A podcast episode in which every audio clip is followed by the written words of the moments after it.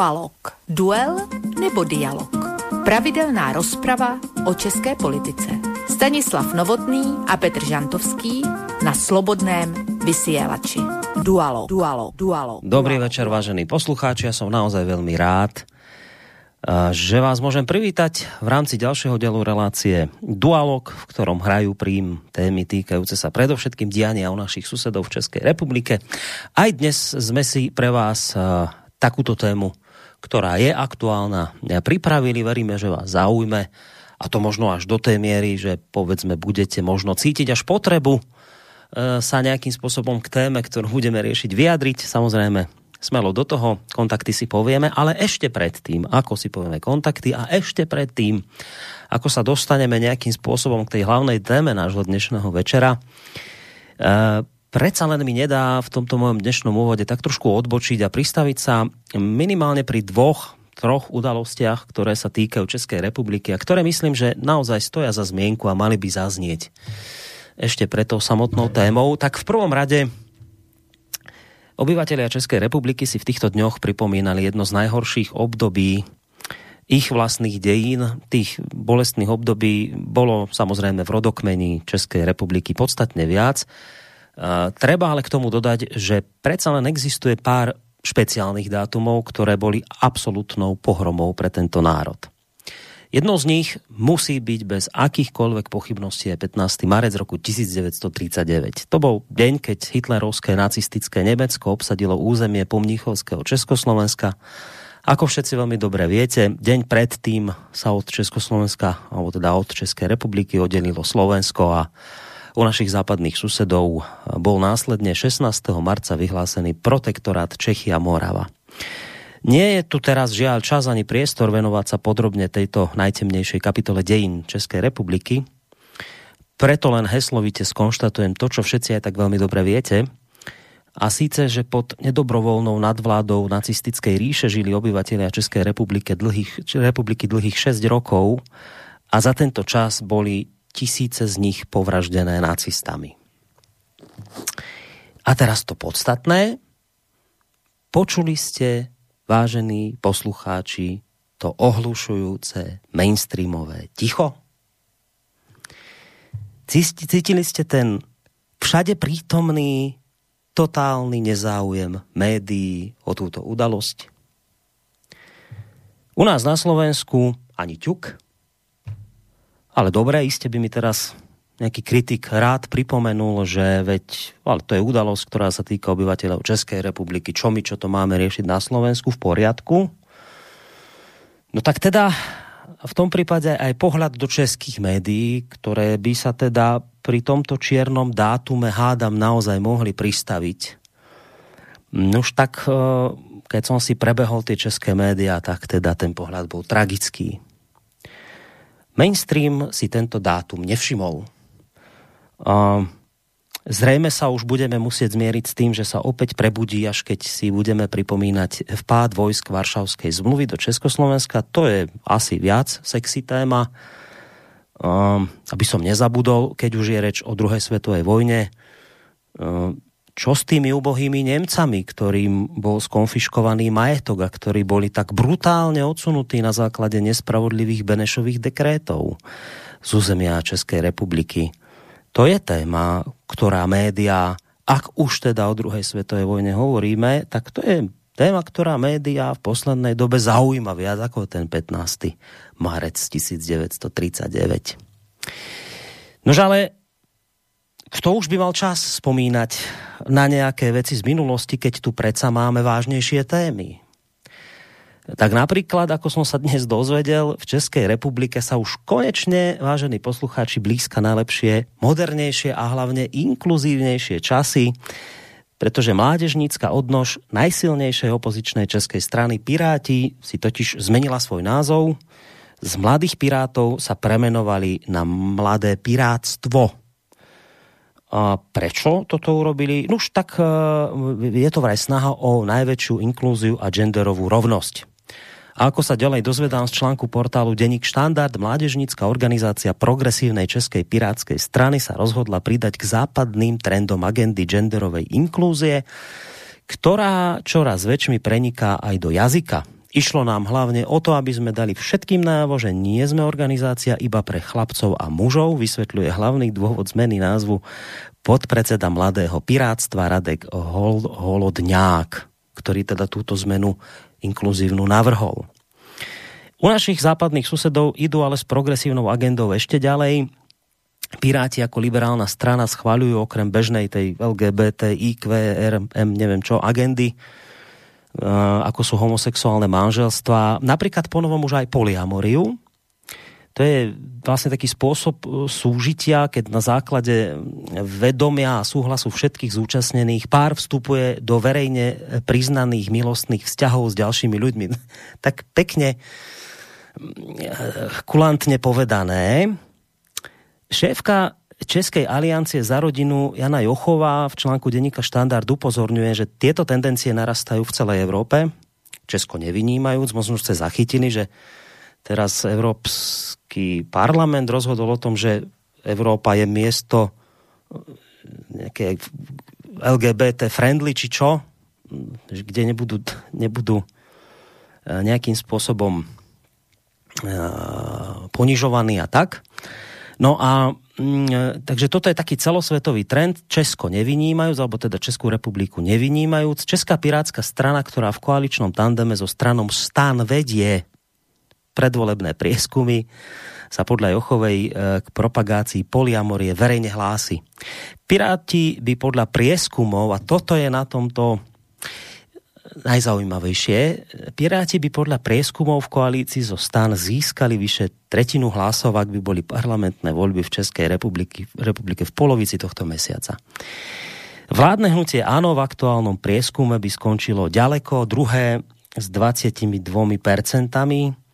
No a ešte jedna pikoška na záver. Predsedničkou mladých pirátov, teda prepáčte, mladého pirátstva, je istá Georgia Hejduková. Kto je táto páno dáma, som sa dozvedel v reportáži pod názvom Aby bylo jasno. Niečo si z toho pustíme. Piráti a STAN v Bruselu jednotně odmítli zpátečnické úzké vymezení rodiny jako mámy, táty a dětí. Pirátům a STANu se líbí, že místa, která přijala regionální chartu práv rodiny, jsou za trest odříznuta od norských fondů. Zároveň schvalují, že děti mají dva rodiče stejného pohlaví. A rovněž volají potom, aby místní samosprávy chránily práva el gé bé té í kvé osob a vyzývají, aby dokonce jmenovali místního experta na rovnost a rozmanitost. Když vidím preference STANu a Pirátů, myslím, že se máme na co těšit. Je možné, že koalice Piráti a STAN vyšle do voleb transgender kandidátku. Ambici kandidovat do poslanecké sněmovny a být první transgender poslankyní má pirátka Georgia Hejduková, žena, která byla před časem uvězněná v mužském těle. Sama o sobě říká, že je transgender lesba. Prosazuje manželství pro stejnopohlavní páry a je ráda, že ministr zdravotnictví Blatný potvrdil Českou republiku jako místo eurounijní potratové turistiky. Georgia Hejduková byla zvolena předsedkyní Mladých pirátů a je asistentkou pirátské senátorky Adély Šípové. Jak sama říká, u pirátů našla přátelství, lásku a obětí. Dámy a pánové, moje jméno je Georgia Hejduk a studuji střední odbornou školu logistických služeb a dnes vám dokáži uh, pomocí vyvracení jistých tvrzení, uh, respektive tří z nich, že povinná to do matematiky je ve svém podstatě nesmysl. Tolik předsedkyně Mladých pirátů v České republice. No, tak vážení poslucháči, toľko k mládeži pirátskej, ktorej materská strana sa u našich západných susedov teší veľkej obľube a popularite, a to dokonca až tak veľkej, že sa možno už čoskoro postaví do čela vedenia štátu. No povedzte mi tak v závere tohto môjho úvodu, no kto už by mal čas popri všetkých týchto náramne dôležitých témach od inklúzie až po polyamoriu, kto by mal ešte popri tomto všetkom čas sledovať nejaké nepodstatné výročia z minulosti? Napriek všetkému, čo zaznelo, ono je to také smutno, smiešné, ja sa síce asi to cítiť z hlasu, že usmievam, ale ono je to v skutočnosti hrôzostrašné, ale nech už teda tu nenariekam od začiatku relácie, tak napriek všetkému, čo tu zaznelo z mojej strany, vám prajem, pokiaľ možno, vážení poslucháči, príjemný večer spoločnosti Rádia Slobodný vysielač. No a rovnako tak spolu s vami už vítam aj mojich dvoch kolegov, ktorí v tejto chvíli už čakajú na Skyblinke. Petr Žantovský, mediálny analytik, vysokoškolský pedagog a publicista je tu s nami. Peťo, vítaj. Já jsem rád, že se zase slyšíme, bohužel až po měsíci, protože ten minulý termín jsem prošel já, e, protože jsem schytal někde covid a ten mě trošku vyndal z, z schopnosti e, normálně pracovat, takže se moc omlouvám posluchačům a posluchačkám, jsem rád, že jsem s nima všema dneska a taky s tebou, Boris, a se svým kolegou, kterého jistě e, prozradíš Ty, tá, ty sám. Tak, prezradím a privítam. V každom prípade, a ja som s tým zámerne ani nevychádzal, že teda bolo tu takéto zdravotné obmedzenie z tvojej strany, ale o to ma to príjemnejšie prekvapilo, že teda si sám povedal, ako sa veci majú.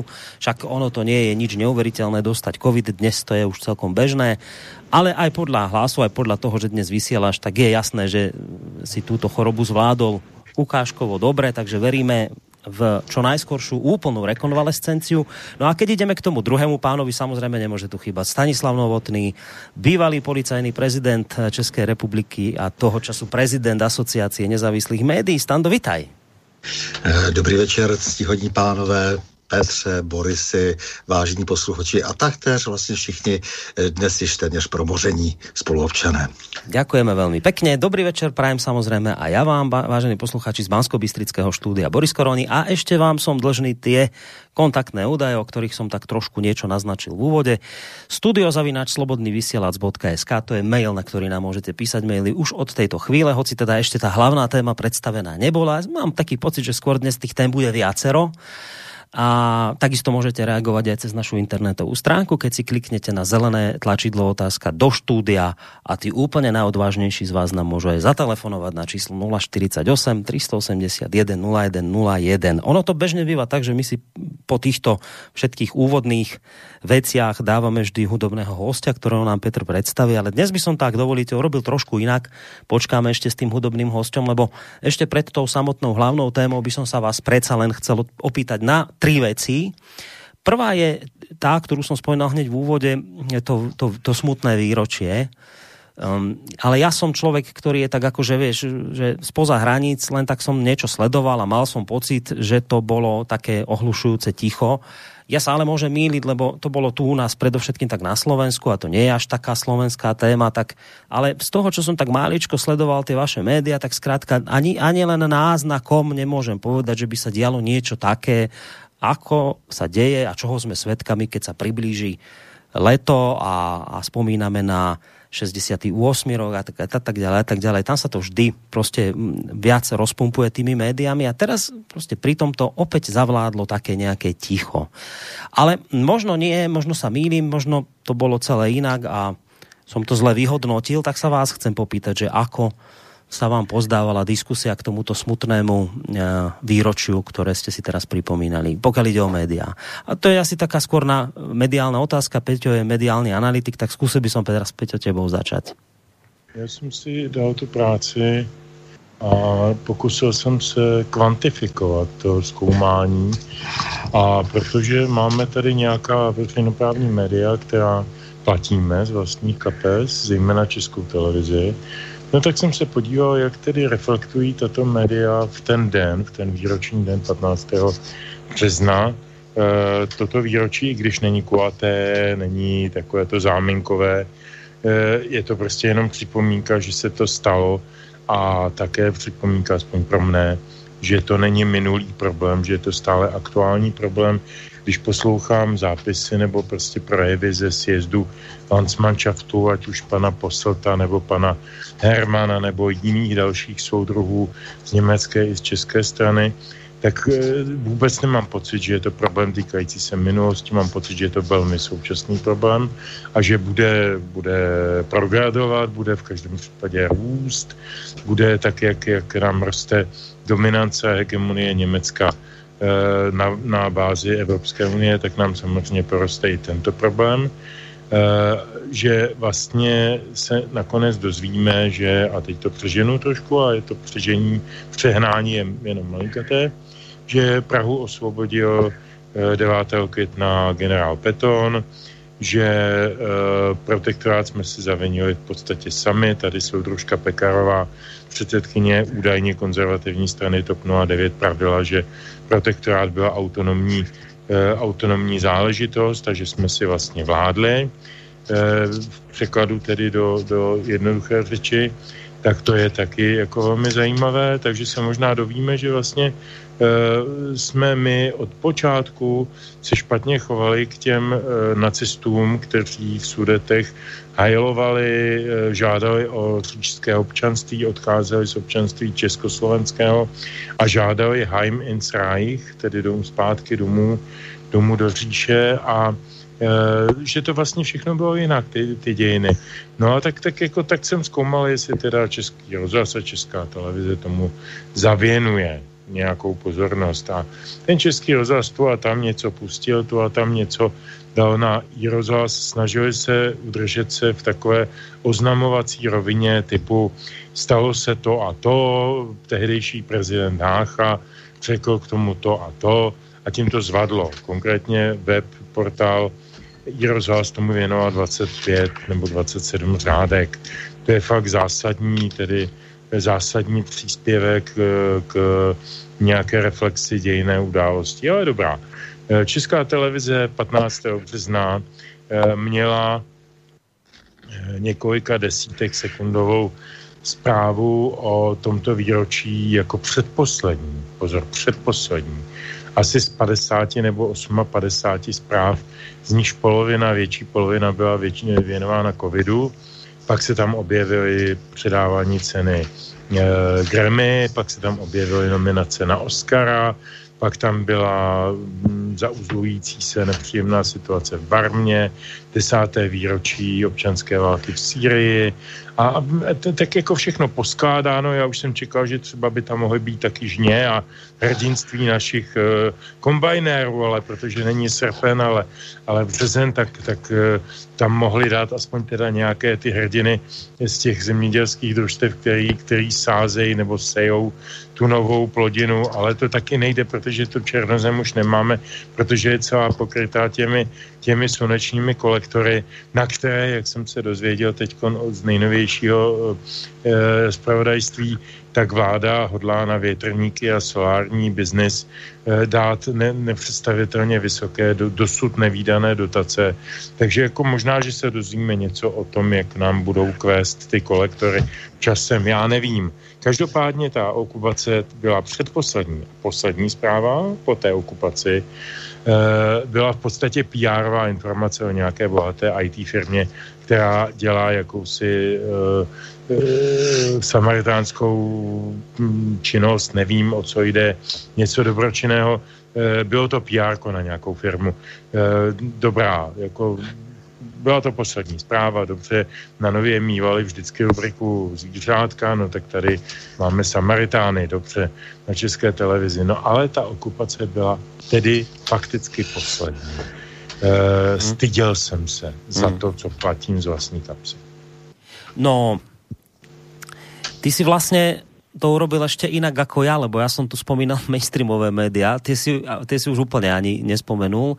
Čiže... Ne, ja som, som zistil... promiň, ja som, šiel, ja som šiel po tých médií, ktoré platíme. No však áno, veď to... Toto je jako vysoce veřejne podstatná záležitosť, ktorá by měla veřejnosť zajímat a měla by být informováni. Takže ja som teď minul jako nejaké soukromé, soukromé médium, ale šel som jenom po tých, ktorá si platíme, sú no, naše. Um, vieš, lebo ty si vlastne týmto spôsobil to, že si mi um, vlastne ukázal, že je to ešte horšie, ako som si myslel, lebo ja som si špeciálne teda tak, tak pozrel tie mainstreamové, ktoré na to zabudli, ale tak som to vnútorne cítil, že teda ako tie verejnoprávne na to nezabudnú, že tam som to bral ako takú istotu, že tam to je. A teraz zistujem, že vlastne to je ešte horšie, ako som si myslel.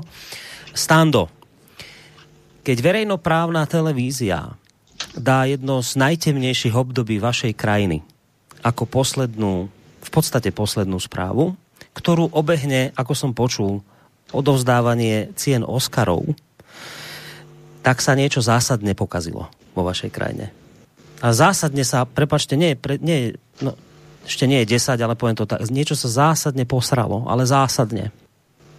Čo sa stalo?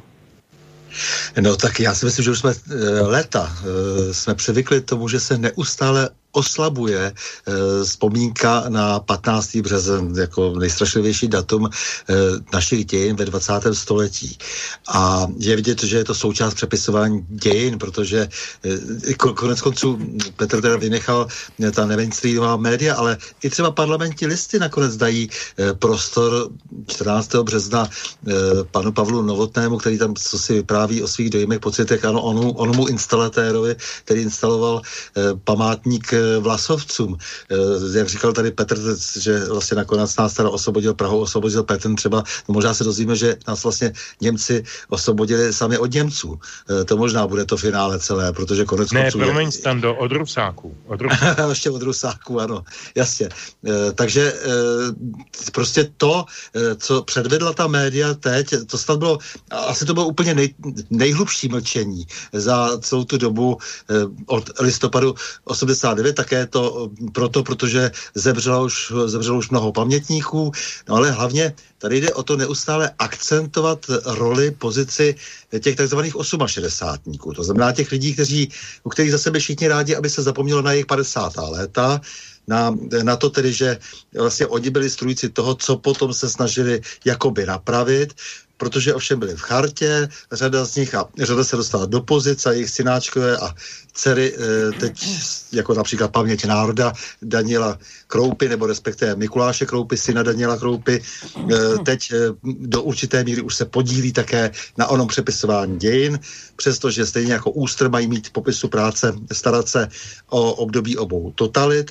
No tak znám samozřejmě budou stále více strkat před oči pouze ten rok šedesát osm, protože zároveň dnes, jak si ten, kdo je kryje, to je tedy ten zahraniční objednavatel podobného přepisování dějin a ten si přeje, aby se stupňovalo nepřátelství vůči Rusku, protože to je teď ta principiální ideologie, které se musí držet celá česká politika, to znamená všichni od těch tradičních politických stran až po Piráty. Um, no, ešte, ešte jedna vec k tomuto, a to už tak trošku aj naznačí tú našu tému, o ktorej sa budeme tu ďalej potom baviť, ale my sme mali teraz, to je len tak ako príklad, my sme mali teraz tak, také malé halo na Slovensku, lebo naša slovenská verejnoprávna televízia si dovolila odvysielať nejaký príspevok o tom, že zomrela tridsaťosemročná učiteľka po očkovaní AstraZenecou. A teraz, že vraj, takto potom tie médiá prezentovali, že po tejto reportáži zasypali verejnoprávnu televíziu stovky sťažností, alebo teda veľké množstvo sťažností ľudí, že čo to táto verejnoprávna televízia ľudí zavádza, že to tak vôbec nebolo a tak ďalej a tak ďalej. Teraz tá pointa, že verejnoprávna televízia niečo spravila a že sa okamžite objavilo veľké množstvo ľudí so sťažnosťami. Tak, prečo...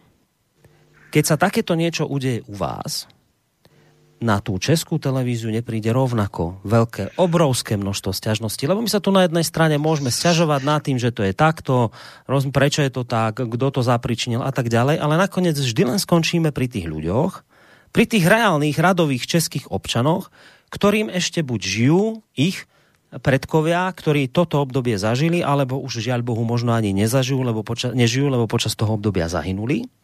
A nakoniec to je na tých samotných občanoch tej krajiny, aby keď sa takéto niečo stane, že si Česká televízia dovolí niečo takéto nehorázne, čo spravila, ako od vás počúvam, tak by som očakával, že sa strhne nie také niečo ako pri AstraZenece, že pár stoviek sťažností, ale že to budú tisíce sťažností na Českú televíziu, že ako si toto dovolila. Ale očividne sa nič také u vás nedeje. Tak čo to potom, čo to potom hovorí o spoločnosti českej, keď sa takáto vec môže udiať a prejde to v podstate bez problémov? Tak jestli můžu začít, tak pro mě je vysvětlení dvojí.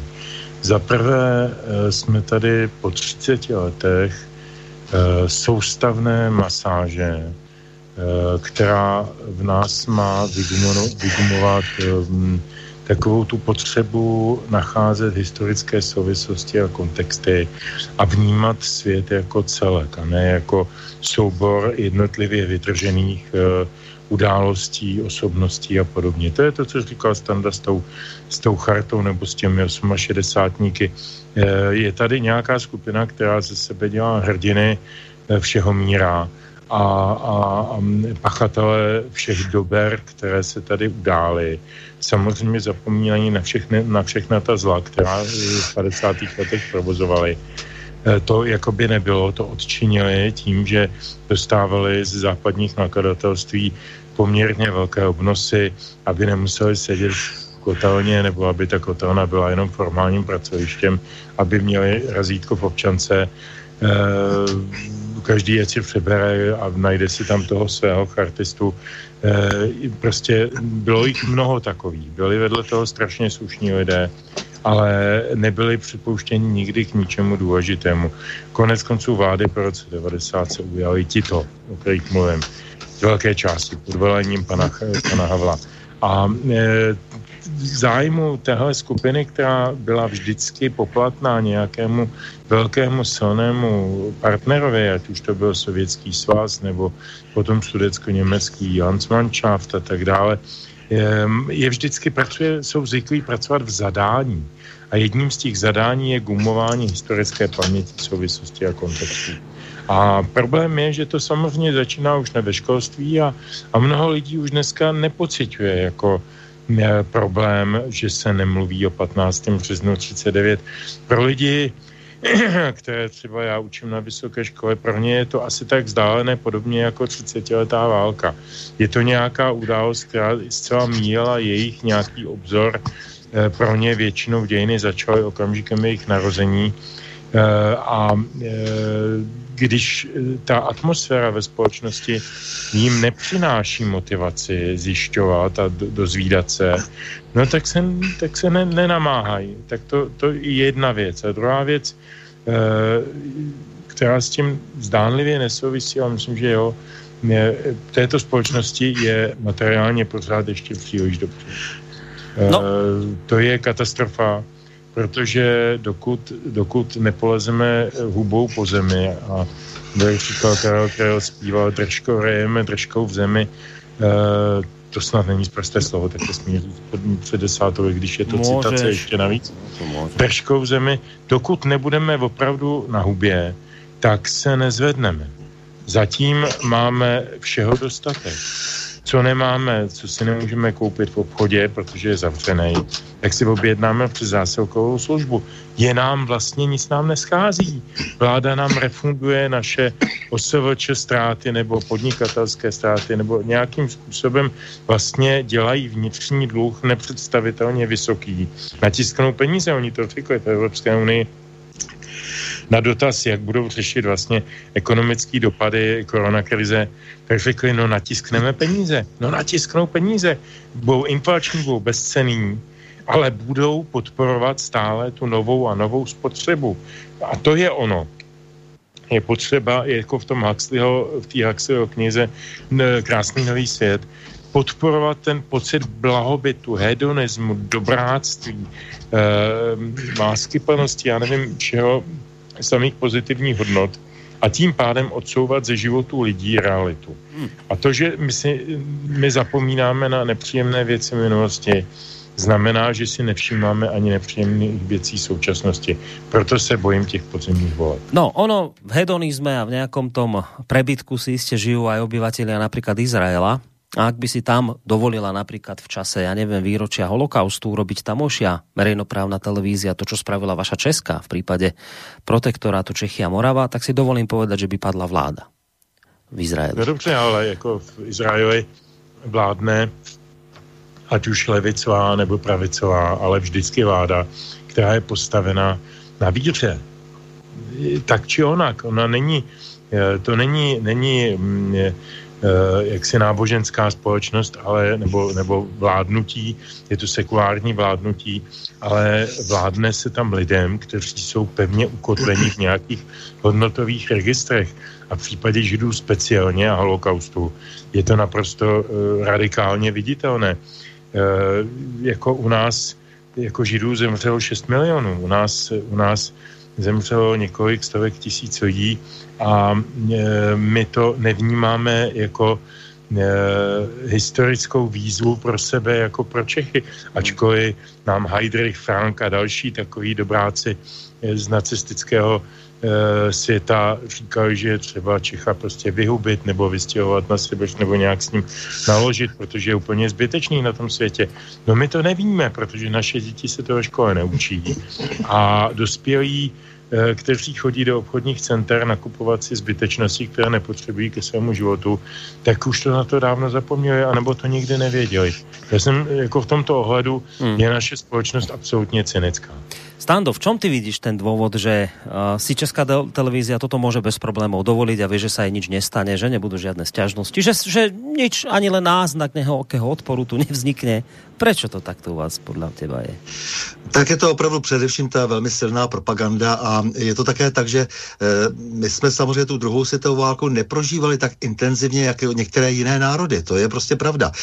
Jak říkal Petr, bylo to zhruba, těch mrtvých bylo zhruba, jako je obyvatel města Brna dnes a samozřejmě ne, že by to bylo málo a dokonce vím, že máme dosti vysoký počet vlastně i jaksi důstojníků jako na počet obyvatel, kteří bojovali eh, proti Němcům, ale nicméně ty eh, oběti nebyly tak výrazné, země nebyla nakonec ani tak splánírovaná jako jiné země, eh, byla do značné míry vlastně se uchránila i díky tedy vlastně postupu eh, Rudé armády a díky vlastně té eh, relativní eh, bezkonfliktnosti, eh, protože eh, prostě sama eh, tak vplynula do toho protektorátu, eh, byť eh, jaksi se sebe zapředím, ale nicméně stalo se to, eh, takže ty dějiny tady vycházejí jaksi trošku jinak. Já jsem mluvil se svým přítelem Rusem, který eh, Se, kterého se pořád ptají, a on tady dlouho žije, ptají se ho neustále Rusové,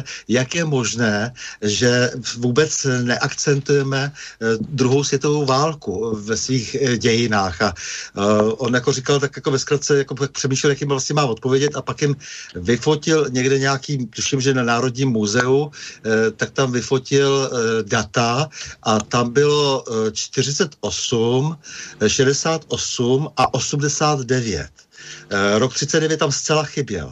To znamená, že ta společnost opravdu je nastavená úplně jinak, to je pro Rusy třeba úplně nepředstavitelné. Nepředstavitelné při jejich minimálně dvacetiminutové oběti v druhé světové válce.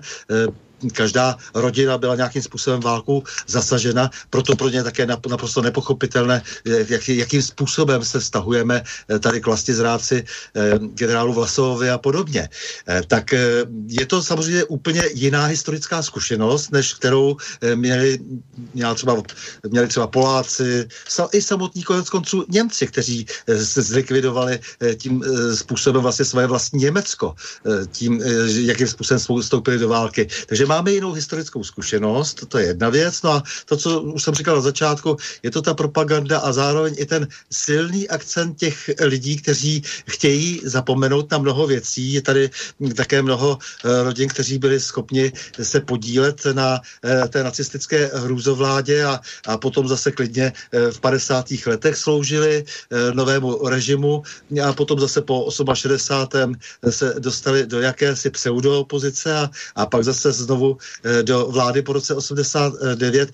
No a je vidět, že ten vliv zároveň, jak byly tedy navázáni celá řada těch lidí a postupně se navázala na důležité Němce dnes, tak se vlastně ty lidi oslovili až příliš vlastně ty, ty, ty jejich zájmy, to znamená zájmy sudeckých Němců, zájmy vlastně podnikatelských kruhů celých, protože sedmdesát procent našeho průmyslu je v německých rukách a tak dále. To znamená, že sami se dostali vlastně do toho vlastně proudu toho společného bojování za německé zájmy na našem území.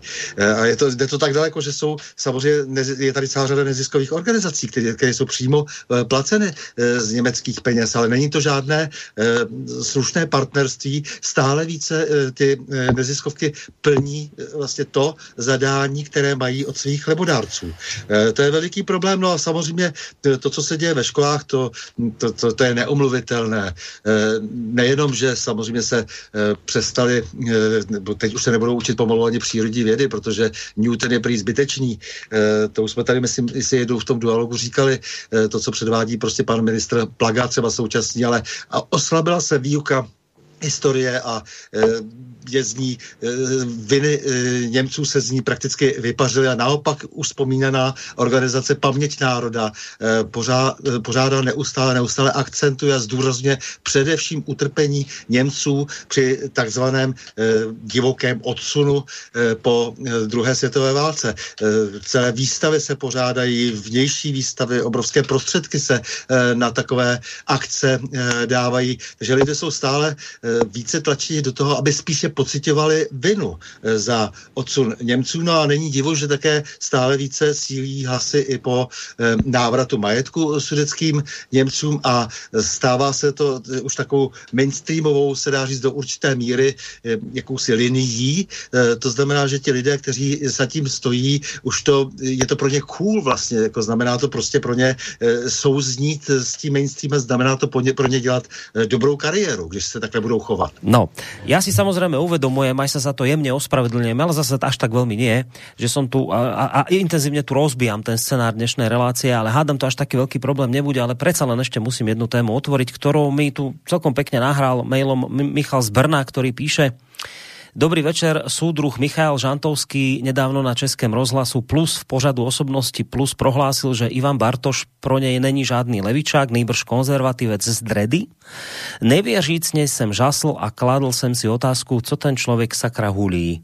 Zaujímala by mne minulosť soudruha Žantovského, teda toho Michaela. Vím o něm, že je to byl Havlův kamarád. Děkuji za odpověď. No a teraz, prečo som tento mail prečítal, lebo to je druhá vec, ktorú som sa chcel opýtať. Ja dnes len také úplne že jednoduché otázky môžem klásť, že tuto čítam, že vám idú voľby vyhrať Piráti. Zase sa vás pýtam tak jednoducho, čo sa vám stalo v Českej republike? No, jestli můžu. Můžeš. Před nějakými, no to už bude možná osm, sedm, osm let, vystoupil bývalý prezident Václav Klaus s tezí, že vlastně katastrofa české politiky je v tom, že je zcela zbavena jakékoliv ideologie, míněno myšlenkového gruntu, základu. Ne ideologie ve smyslu komunistického, nějakého rigidního donucovacího systému a tak dále, ale ideologie jako soubor myšlenek, na kterým stojí ta praktická politika. Všichni se mu tehdy strašně smáli, že to není pravda, že je nemoderní a že přeci už od Tonyho Blaira, který jako levicový premiér prováděl pravicovou politiku a George Bushe jako pravicový prezident prováděl levicovou politiku, tak se to všechno vlastně už smylo a myslím George Bushe mladšího, tak se to všechno smylo a, a, a vlastně je z toho takový amalgám dobra a, a lásky a pravdy. A že, že vlastně je to všechno špatně. Ne. E, to byla klíčová, klíčové upozornění na něco, co přijde. A ono to přišlo a přichází. E, na to, abychom si ze svých hlav vygumovali představu o tom, že pardon, praktická politika je průmětem nějakého hodnotového rámce, který nám dává návody k tomu, co dělat. Co dělat je nejdůležitější otázka celých světových dějin, psal o tom Gercen, psal o tom Černiševský. Co dělat v problému? My jsme v problému a co dělat? A teď se podívejme na to, kdo to bude dělat. Budou to dělat ti lidé, kteří chodí do těch nákupních center. Budou to dělat ti lidé, kteří, kterým ještě stále chybí málo. Ne, že by jim nic nechybělo, ale oni mají pocit, že jim chybí jiné věci, než jsou ty podstatné. No a teď prostě je, se rozjede propaganda proti e, stávající vládě. Já nejsem velkým milovníkem této vlády, ale stále ještě si myslím, že e, aspoň vládne. Že to není jenom soubor e, bláznivých nápadů, nahodilých, vytažených z klobouku jako králík, a potvrzených v Evropské unii. Když si čtu od Pirátů, a je mi to velmi líto, protože Ivana Bartoše znám strašných let, ještě jako ajťáka a člověka velmi alternativně a zajímavě myslícího a poměrně inteligentního a, na, na, a milujícího podobnou muziku jako já, tak jsme se seznámili vlastně tímhle způsobem před mnoha a mnoha lety a dneska vidím člověka, který je schopen říct do kamery, my nemůžeme zaujmout stanovisko, dokud neslyšíme stanovisko Evropské unie, která nám vytýčí linii, a teď to jsou ta slova, vytýčí linii, kterou se máme dát. Vytyčování linie známe z er vé há pé, z Moskvy, z různých období naší země a teď se nám tady jako klube nová vláda, která staví na tom, že, a proto je tam ta koalice se starosty a nezávislými, že starostové a nezávislí přesvědčí na svoji stranu, tak jako v těch loňských senátních a krajských volbách to venkovské obyvatelstvo a Piráti ošálí svými tezemi velkoměstské obyvatelstvo, mladé lidi, prvovoliče, vysokoškoláky a tak dále a tak dále. A že se to tak sejde, oni to tak spočítají, ty procenta dostanou třicet čtyři procent podle nějakých průzkumů teď s Kantarou. E, spácejí to dohromady, tu koalici nějakou velice chatrnou někde z lidovci, možná sto nula devět, pokud se tam dostanou. A budou mít prostě sto jeden hlas, dejme tomu. A s tímhletím chatrným v absurdním volebním systému postaveném koaličním procesu nám tyhle lidi budou vládnout systémem. Dělám zrovna to, co mě teď napadlo, lítám od tématu k tématu, nemám žádný systém, žádnou ideologii a čekám, co mi poradí nebo poručí z Bruselu. Je to důsledek toho, že se tady dlouhá léta pracovalo na debilizaci a depolitizaci běžného občana. A tohle jsou důsledky, protože běžný občan si tohleto nebezpečí nepojmenuje. Já bych teď ani vlastně neříkal e, nic o tom, jestli je to um, ultralevicový, neomarxistický. Teď jsem slyšel mnoho takových charakteristik. Já si totiž myslím, že ty Piráti nemají ideologii vůbec žádnou. A tudíž nemá smysl ji jakkoliv kategorizovat. Hmm. Prostě to je zcela vyprázdněný politický subjekt, který je postavený jenom proto, aby se postavil jako, jako mocenská elita, která bude od někud zvenčí ovládána. No ale v každom prípade, a to už je otázka na Standu, v každom prípade dnes u vás v Českej republike žije naozaj veľké množstvo ľudí, ale že veľké množstvo ľudí, ktorí keď sa pozrú na toho Ivana Bartoša, tak si vravia, hm, tento by nás mohol viesť, tento je dobrý, toto je dobré, že tomu ja dám hlas. Stáno, čo sa vám stalo? No ne, tak je to jednoduché. Ono se vlastně neustále se tady vlastně točily ty samé figury. Celá, celá léta, desetiletí, to jsou tradiční politické strany, že skutečně za těch třicet let si vybudovali dostatečnou tradici, řekl bych, že spíše dehonestující. Já opravdu si neumím mezi těma stranama vybrat, vždycky je to ta velmi pro mě obtížná volba toho menšího zla, když se mám rozhodnout před volbami, ale nicméně všichni se stačili zdiskreditovat, protože zaprvé působí tak, takovým tím stejným dojmem, to znamená nejprve něco vykřiknou, pak to někdy nezrealizují. No a ti Piráti, ti jediní zapůsobili tím, že, že jsou jednoduše jiní, to je jedna věc, že jsou noví, všichni prakticky jsou noví, jako až na nějaké výjimky nějakých jaksi členů, které, kteří, se, kteří nějakým způsobem byli do těch stran dopravili spíše jaksi na přání zase nějakých jiných společností, spolutvůrců té jejich stranické konstrukce a samozřejmě se chovají způsobem, formálně se chovají způsobem, který se nechovali nikdy žádná z těch předchozích stran, no, ale protože ty předchozí strany zůstaly prostě rigidní, zůstaly v té své personální podobě, v tom svém věčném neplnění jakýchkoliv slibů, v těch svých kompromitacích obrovských, to je typicky O D S, ČSSD, ale samozřejmě lidovci, že jo, tradičně, zase tradičně, tak vlastně to není pro ty lidi zajímavé. A ty ostatní strany, které vznikaly, tak vznikaly často, jako taková ta TOP nula devět a tak dále, celá řada dalších,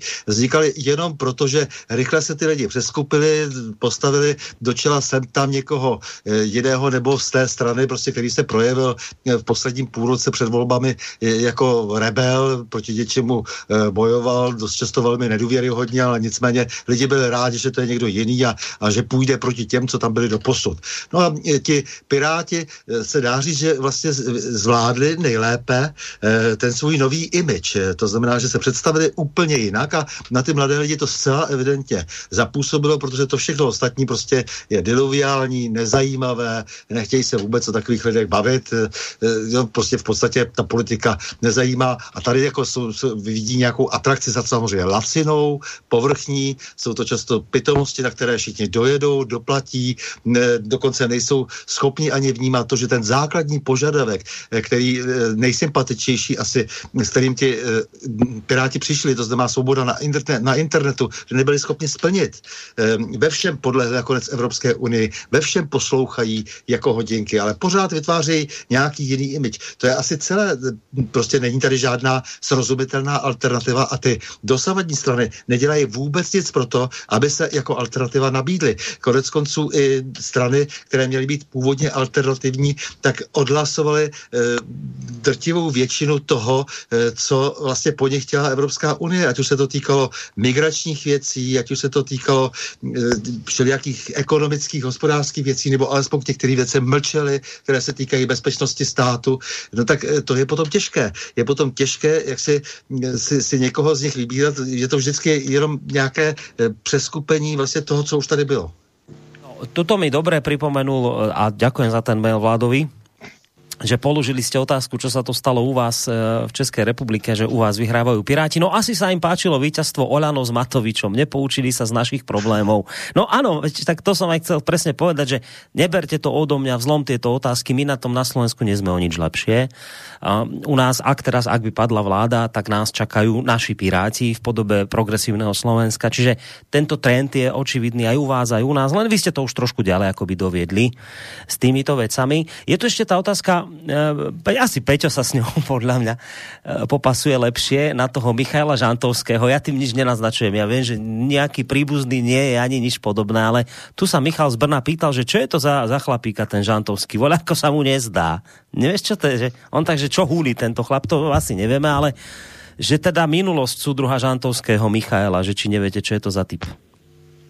Michal Žantovský je syn velmi ctihodné, úctyhodné a bohužel už nežijící, vynikající překladatelky z němčiny a angličtiny Hany Žantovské, se kterou jsem měl tu čest spolupracovat jednou kdysi v politické divadle Viola, kde jsme realizovali nějaké její překlady. A je to člověk, který je dost, musím říct, vlastní zkušenosti nesolidní. Když jsem se na počát na přelomu devadesátých let a nového tisíciletí věnoval především vydavatelství, nakladatelství, překládal, vydával jsem také nějaké angli- překlady z angličtiny a Michal Žantovský býval v osmdesátých letech respektovaný a poměrně kvalitní překladatel z angličtiny, tak jsem se na něj obrátil, slíbil mi překlad nějakého, tuším, Kerouaka nebo něčeho, samozřejmě nikdy neodevzdal, způsobem tím značné problémy a tak dále. Prostě jako jeho, jeho nesolidnost byla, byla pro mě osobně jaksi vodítkem, abych ho nadále nevyhledával. V osmdesátých letech byl, byl spolupracovníkem nějaké západní tiskové agentury, ale teď po mně nechtějte Uh, myslím, že to bylo U P I, ale fakt... Nevím. Já to teda řeknu, je, protože to Reuters. Náhodou, ano, byl to Reuters a yes. v Reuters samozřejmě pracoval pod kontrolou státní bezpečnosti poměrně slušně. E, takže to je tak zhruba k té historii, e, to, co můžu doplnit teda já, jako určitý vodič vlastně Václava Havla byl hlavně proto, že uměl anglicky. Na rozdíl od Václava Havla. Bych dodal já. Ne, jako určitě, určitě tam byl mm, přidělen. Tam není, tam, se, tam ty lidi nevznikaly náhodně. Kolem Václava Havla ten tým od Čalfy počínaje, až nevím po koho, po Bakalu a, a P H O a jiné takové exponenty. To, to nebyl tým, který by vznikl náhodně nebo někde v hospodě. On si tam přitáhl svoje nějaké kamarády z disentu nebo z divadelního světa, ale, ale to podstatné, co se na Hradě dělo, kromě toho, že se tam docela silně hodovalo rozmanitým mokům, tak, tak to politické se tam dělo pod dozorem těchto, těchto přidělenců. A já nej, nemám nejmenší pochybnost, že Michal Žantovský k nim nějakým způsobem patřil více či méně, s větším či menším vlivem. Pro mě je to člověk, který je chorobně ambiciozní, možná i díky své fyzické výšce nebo nížce, nebo jak to nazvete. To, tyhle lidi občas mají docela silně vyvinuto a podporuje to jejich, jejich představu, jejich vnitřní velikosti a, a významu a nezaměnitelnosti a teda, a teda, a teda. Hmm. Je to člověk dosti nepříjemný, arrogantní a e, nesympatický, špatně se s ním mluví a, e, a někdy, se, někdy se za to, že máme stejné jmení, trošku omlouvám, ale mám k tomu jednu historku a tím bychom možná tenhle úvodní blok mohli skončit. No, počkej. No. Já si vzpomínám, když Miloš Zeman... Jich napadá víc. Miloš Zeman před nějakými, já nevím, možná už skoro dvaceti lety nebo osmnácti lety napsal knihu Jak jsem se mýlil v politice. Taky křtěl v Praze na Václavském náměstí v knihkupectví Luxor. A pozval mě jako tehdy už vlastně několikaletého kamaráda, abych byl jedním z kmotrů té knížky, abych se zúčastnil toho křtu. A tak jsem tam šel samozřejmě, velmi rád.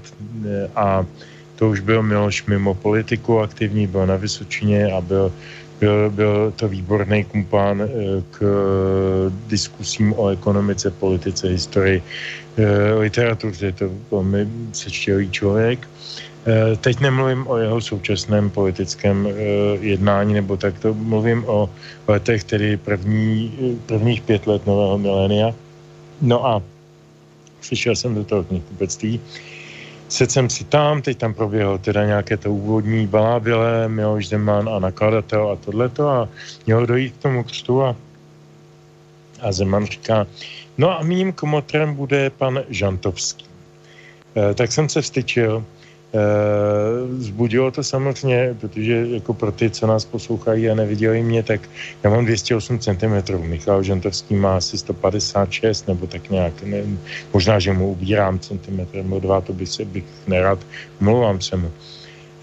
Ale existuje jedna fotografie, kde jsme vyfocení vedle sebe a s námi Václav Havel a je to docela zábavný. Vypadám tam jako, vypadám tam jako mrožíkel, vytrčený z toho, z toho ostatního chrupu, jo. Ale to je vedlejší.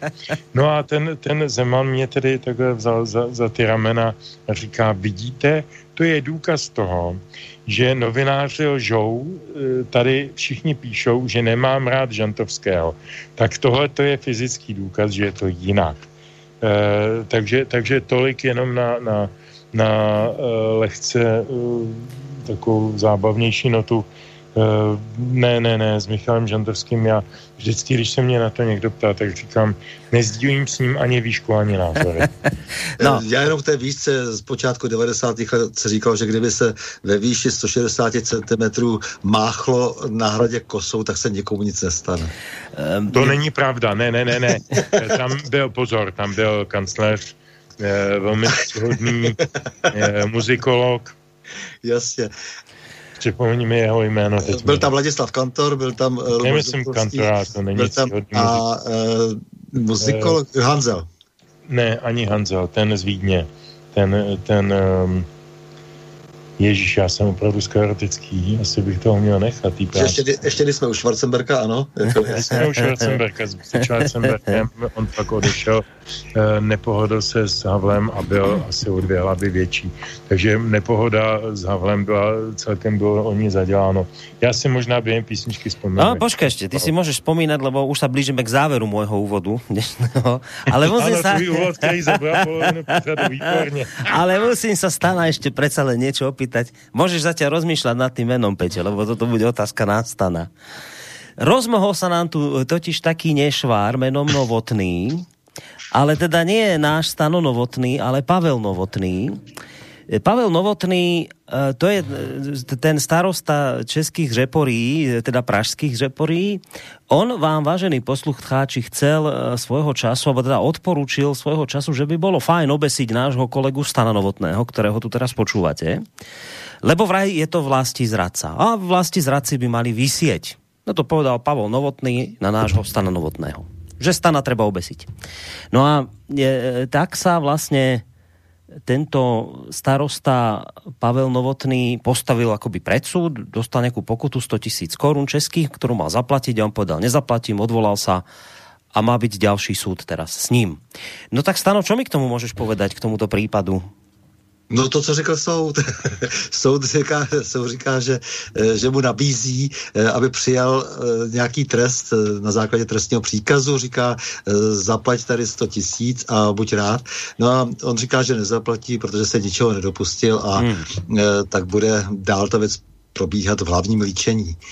Tak Pavel Novotný, to, to je to asi první soudní výrok v kauze Koněv, kde spourážel spoustu lidí mm-hmm. a různě na ně útočil, takže uvidíme, jak se bude dál ta situace vyvíjet. Je to pozoruhodné, protože teď jiný soud zase dal šest let natvrdo nějakému člověku, který se jen vyjádřil v tom smyslu, že schvaloval atentát na mešitu na Novém Zélandě, to je tuším dva roky asi, tak mm-hmm. teď dostal šest let tento týden.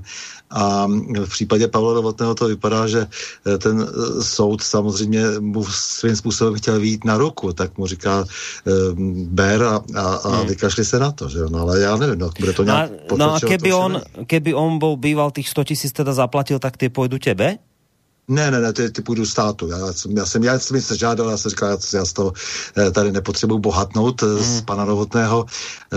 E, jenom zajímá prostě, jestli je možné, a soud by to měl říci, e, jestli je možné, aby takovéto výroky, mm. jak si běžně, normálně, jak, jak si fungovaly mm. při komunikaci e, v médiích, e, jeli tedy e, tohle už ta hranice, nebo jestli jsme za hranicí, před hranicí, e, tak v podstatě to řeší ten soud. No. Dobre, čiže chápem to tak, že je tu nejaká šanca, že by mohol súd zachrániť Pavla Novotného tým, že by ho dali do ústavu nejakého, alebo do väzenia, kde by ho skúsili trošku preliečiť, že je tu šanca, že by ho mohli zachrániť takýmto spôsobom. Že by ho mohli zachraňovať nejakým spôsobom. No jeho asi treba zavrieť, lebo ja nevím, on začína ja byť nebezpečný. Přiznal, že som ani dokonce na neho nedával tehdy trestní oznámení. To trestní oznámení dal niekto jiný. Na to som sa chcel opýtať, čiže to nešlo od teba? Ne, to nešlo ode mě, to byla celá řada lidí, kteří dali trestní oznámení, byli naštvaní mm. za to, co předvedl, protože e, já jsem se jenom pokoušel vlastně v té televizi ruské e, napravit tu strašlivou škodu, kterou ten člověk způsobil, protože jako je naprosto neodpustitelné, aby starosta de facto suploval naší zahraniční politiku a ještě teda neodpustitelnější, že představitelé naší zahraniční politiky, teda představitelé vlády, že za tu odpovídá vláda jako celek, neudělali nic proti tomu, aby napravili to, co spáchal hmm. tím, vlastně co rozvířil vlastně pro, pro tu více než stomilionovou komunitu, která se tehdy na tu ruskou er jedna dívala. Protože samozřejmě to vyvolalo obrovské negativní reakce. Dělá se tam spoustu lidí, kteří si stěžovali na to, že jim to kazí jejich podnikatelské možnosti. Konkrétně třeba jednoho člověka dokonce, kterému chtěli zrušit výstavu kvůli tomu, jak se tento člověk vyjadřuje na adresu v podstatě, se dá říct, nebo způsobem, tedy kterým prezentuje nějaký památník oddílům podřízeným Himmlerovi, tak jakým způsobem uráží E, ruského osvoboditele. Uh, Peťo, prišiel si na to meno?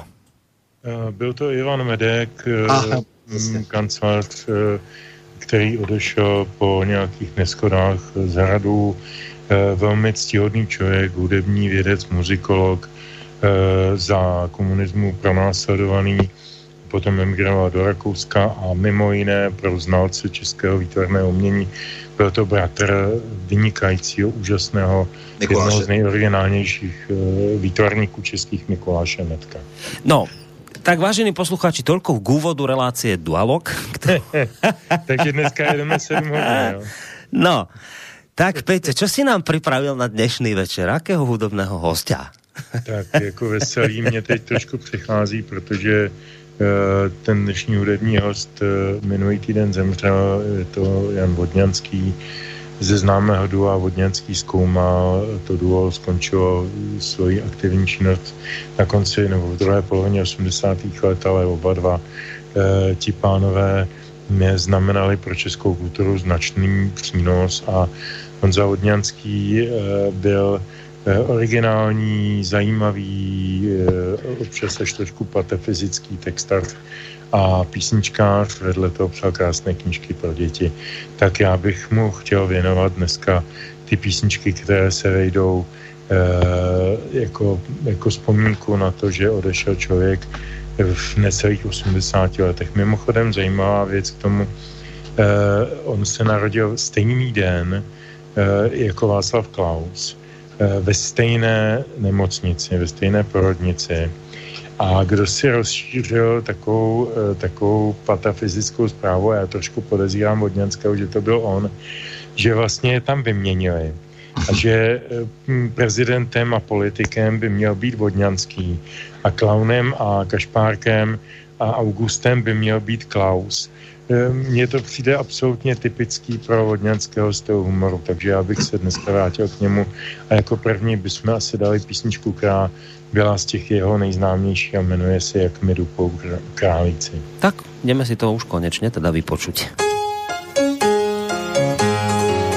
Ptáš se, jak mi dupou králíci, skvěle pojď si poslechnout, sevřeně trojstupu obcházejí chalupu, smělý úsměv na líci, tak mi dupou králíci. Ptáš se, jak mi dupou králíci, skvěle pojď si poslechnout. Stejný krok, stejný fous, každý láskou by tě kous, očí žár a pevný cíl. My dupou králíci, jejich uši možná duší, více nežli ti oči napoví, formaci svou neporuší, no zkrátka už jsou takoví. Zoceleni jsou i v duši, ve své duši králičí, bubny zní a srdce buší, kroky duní věhličí, ku předu levá a zpátky ani krok. Ptáš se, jak mi dupou králíci, skvěle pojď si poslechnout, sevřeně v trojstupu obcházejí chalupu, smělý úsměv na líci, tak mi dupou králíci, tak mi dupou králíci. Takto pekne si dnes hráme večer a budeme si ešte hrať ďalej.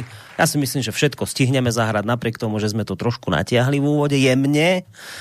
Hoci túto Milan ma ešte prosí, aby sme to ešte trošku naťahovali, ale nebudeme naťahovať. Má tu takú otázku ešte mimo témy, možno sa k nej dostaneme niekde v závere relácie. No, celé publikum našej relácie iste netrpezlivo čaká na hlavnú tému dnešného večera, ktorú som ešte teda ani jedinou zmienkou nenaznačil. Zatiaľ ešte stále nevieme, že o čom by sme sa dnes teda mali tak nejak hlavne porozprávať. A treba povedať, že s touto témou tak nejak trošku prišiel alebo vyrukoval Peťo Žantovský. Tak Petře, čo ti tak udrelo do očí a povedal si si, že toto by som ja rád v tom dialogu trošku poriešil, lebo je to vážna téma a treba sa k nej vyjadriť. Tak čo to je? Tam si? Haló? Počujeme sa? Počujeme, pretože super. Som si vypnul mikrofon, omlouvám sa. Dobre, nevadí. Hlavne písničky. Dobre. Uh, ja to vezmu časově od konce. Um, jako cílem toho povídání je nějaká ne snad prognóza, ale vůbec jako předpoklad pro podzimní parlamentní volby. Nás čekají v říjnu parlamentní volby do poslanecké sněmovny a samozřejmě, že velmi mnoho věcí, které se, a to se odehrá v různých kontextech, i v tom, o kterém bych chtěl mluvit, je jako predikováno, je nějakým způsobem podmíněno touto skutečností, že nás čekají ty volby. A máme za sebou vlastně druhé volební období, které je poznamenáno do jistou dominancí, exekutivní dominancí Andreje Babiše a jeho lidí, i když v tom prvním období sice nebyl premiérem a byl z vlády vyhozen způsobem zcela nehorázným panem Sobotkou, ale stále ještě pardon, byl e, dominantní postavou české scény, e, což se ukázalo pak na těch volebních výsledcích dva tisíce sedmnáct. A já myslím, že v této chvíli je největší panika ve všech ostatních stranách s výjimkou snad S P D z toho, jak, že by mohl ten Babiš znova vyhrát volby. A tudíž se dělají takové ty, takové ty komické předvolební strategické domluvy, kdo všechno bude proti němu a že budou všichni proti němu. A pak si řeknou, ale komunisti proti němu asi nebudou a sociální demokrati spíš taky ne, doví, jestli se tam vůbec dostanou a tak dále, tak dále, tak dále. Těchto různých strategických úvah je mnoho, ale jde v nich o jediné, jedno jediné, eliminovat Babiše z české politiky. Dostáváme tady, tedy, jak už jsme to mluvili, Piráti a STAN, na druhé straně je ten demoblok, O D S, TOP nula devět a tak dále, který ovšem má jednu zajímavost. Oni si sice jako dali, že budou kandidovat společně, ale zároveň řekli, že i hned po volbách si uskuteční vlastní poslanecké kluby. Takže se tam jakoby natáhnou nějaké osobnosti a pak se udělají vlastní poslanecké kluby, čo jsou úplně volný. Oni můžou jakkoliv koalovat, s kým budou chtít. A proč to říkám takhle ze široka? Protože všechny, všechny v, řekl bych, omezených často hlavách našich politiků, tak všechny cesty k volbám vedou přes média. A, a to zejména média, veřejnoprávní zejména pak Českou televizi. Takže teď se bojuje boj o Českou televizi. Protože se v loňském roce povedlo Babišovi a nějakým dalším, dalším silám prosadit do, do Rady České televize pár osobností, které se chovají kriticky a vyjadřují kriticky k tomu, co se v České televizi děje. Například, čehož důsledkem je ta ignorance vůči těm zásadním událostem a, a nad, naddimenzování nesmyslů nebo, nebo maličkostí nebo nadržování nějakým jakoby politickým subjektům na úkor jiných, to je běžná praxe dneska v České televizi, no tak se tam podařilo dostat tři radní, kteří jsou vůči tomu kritičtí. Ne, že by zaujali jiné politické stanovisko, ale kladou otázky. A to samo o sobě je nepříjemné. A najednou máme tady situaci, v níž máme čtyři nová volná místa v té radě, ta rada má patnáct členů a čtyři, čtyřem členům končí eh, mandát. Takže je třeba je obsadit. A podle českého zákona ten, ta procedura vypadá tak, že nejprve se představí kandidáti na to místo v té radě volebnímu výboru. Ten z toho počtu, v našem případě čtyřicet pět zájemců, vybere trojnásobek míst, než je tam volných. Tedy tři krát čtyři dvanáct postupuje do druhého kola. A v tom druhém kole už jsou posuzováni celým plénem poslanecké sněmovny. A z nich teda budou vybráni ti čtyři, kteří usednou v Radě České televize. Abych to uvedl tedy do kontextu, tak ta rada má poměrně malé pravomoci, formální, ale poměrně dosti neformální. K těm formálním patří odvolání a jmenování generálního ředitele, nějaká vnitřní ekonomická, hospodářská, manažerská kontrola do určité velmi omezené míry. Nemají vůbec žádnou kompetenci vůči programové skladbě a takovým věcem. Čili jako jsou, jsou v zásadě jenom jakýmsi buďto spojencem, jako by to bylo mnoho let do teďka, anebo protivníkem generálního ředitele, pana Dvořáka. K němuž se zbíhají všechny paprsky těch pravomocí, těch manažerských rozhodnutí, těch zájmů, těch peněz, které tam tečou. Uvědomme si, že je to více než sedm miliard ročně. To je docela velký balík na to, že to nikdo nesmí kontrolovat, včetně nejvyššího kontrolního úřadu. Takže, takže ten, ten manažér, ten nejvyšší muž té České televize pracuje se sedmi miliardami, aniž by byl kýmkoliv kontrolován. Má k tomu nějaký svůj tým poslušných podmanažerů a nějakou radu, se kterou to doteďka poměrně dlouho, jeden a půl mandátu, osm let, eh, hrál betla na, na, na soulad. Na to, že prostě máme se rádi, já něco přinesu, vy to odsouhlasíte a budete, budete z toho mít nějaký, nějakou radost. Já teď nevím, jestli benefity, to, to nechci sát nikomu do svědomí, ale nějakou radost z toho budete mít, že jo? Budeme všichni tak jako se mít rádi a půjde nám to dobře. No a ono to nejde dobře. Ona ta televize zaznamenává nedobré výsledky, jak, jak produkční, tak, tak eh, eh, ekonomické. A najednou, najednou je teda nastala otázka, co s tím generálním ředitelem a s dalším managementem. No a v tu chvíli teda nastoupí ta, ta možnost převolit část té rady. A když se převolí systémem, že tam převáží kritici stávajícího ředitele, tak je velmi pravděpodobné, že bude odvolán. A to samozřejmě před volbama vyvolá neuvěřitelný politický poprásk, který e, zneužijí všechny strany od demobloku po Piráty a budou mluvit o, o pošlapávání nezávislosti novinářské a svobody slova. A všechna ta velká slova, která známe už té televizní krizi z roku dva tisíce, dva tisíce jedna. A znova to celé přijde. Takže jako myslím si, že se zamíchají karty. A co je na tom nejzajímavější? Předevčírem a předpředevčírem, teda včera a předevčírem, proběhla veřejná slyšení těch adeptů, těch padesát čtyři, mm-hmm. na volebním výboru. Z nich bylo vybráno dnes ráno dvanáct volebním výborem, které, který budou posláni tom, k té finální volbě na plénu Poslanecké sněmovny. A teď se podržte dobře, z těch dvanácti ani jeden není bezprostředně nalepen na ty síly pravdy a lásky a Pirátů a a demobloku a podobných, podobných uh, uh, uskupení, které by rády zachovaly, nebo která by ráda zachovala uh, ten status quo v České televizi. To, to znamená, že hraje do jejich karet.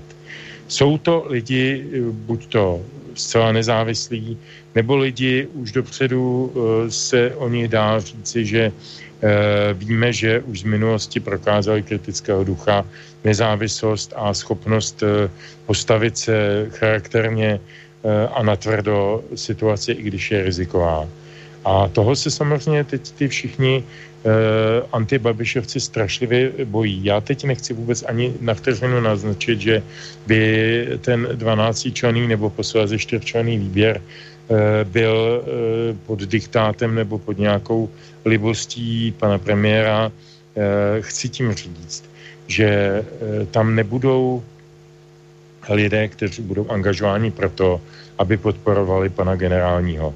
A to je strašně důležitý. A to je úplně nová situace, která nám může velice mnoho i na té politické scéně, i potom v tom volebním klání předznamenat. Takže proto jsem si dovolil navrhnout na dnešek tohle téma, protože je opravdu živý. Dneska se to stalo.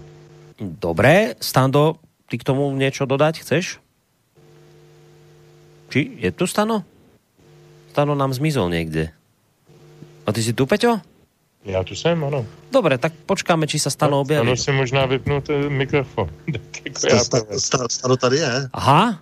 No tak vítaj, Stano, u nás. Po, počúvaš, di- počúvaš reláciu Dualog? Ja som tady skúsil nieco udiať s konektorem, možná, že to bylo ono, ja neviem. No dobre. Dobře. Tak a skúsiš aj zareagovať na to, čo hovoril Peťo, či ideme trošku sa... No to skúsim trošku z iného soudku zase, no protože tohle je velmi potěšující zpráva, to, co říká Petr, to je z jedné strany. Z druhé strany, já nevím, nakolik, jak si, jako to je asi celkem je to jedno, mělo by se o takové věci mluvit otevřeně.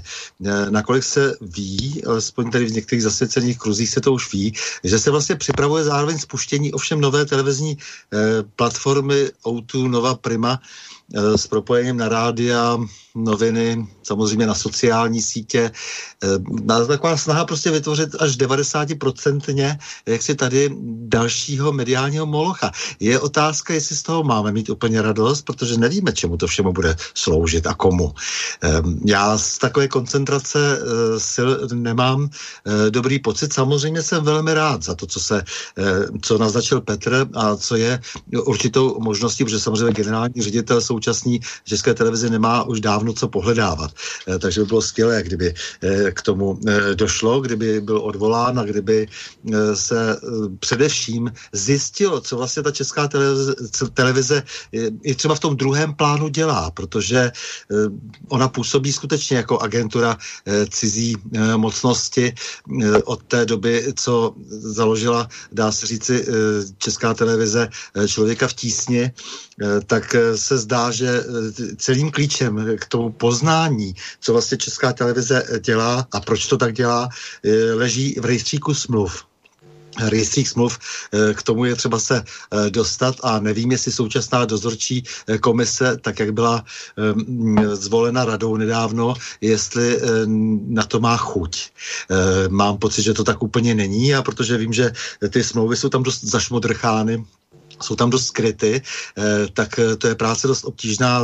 Když se nechce, tak se prostě nechce a nikdo se do těch smluv nepodívá, tím pádem se nerozklíčuje, nerozklíčují ty skutečné náklady České televize.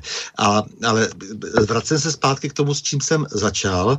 Pokud by tady vznikl nějaký nový moloch, ve které by byla i Mafra Babišova, tak je otázka, jestli z toho máme mít úplnou radost. Pak by Česká televize mohla být v té opozici, ale to tak úplně také asi by nebylo, když bude napojena i nadále na politiky.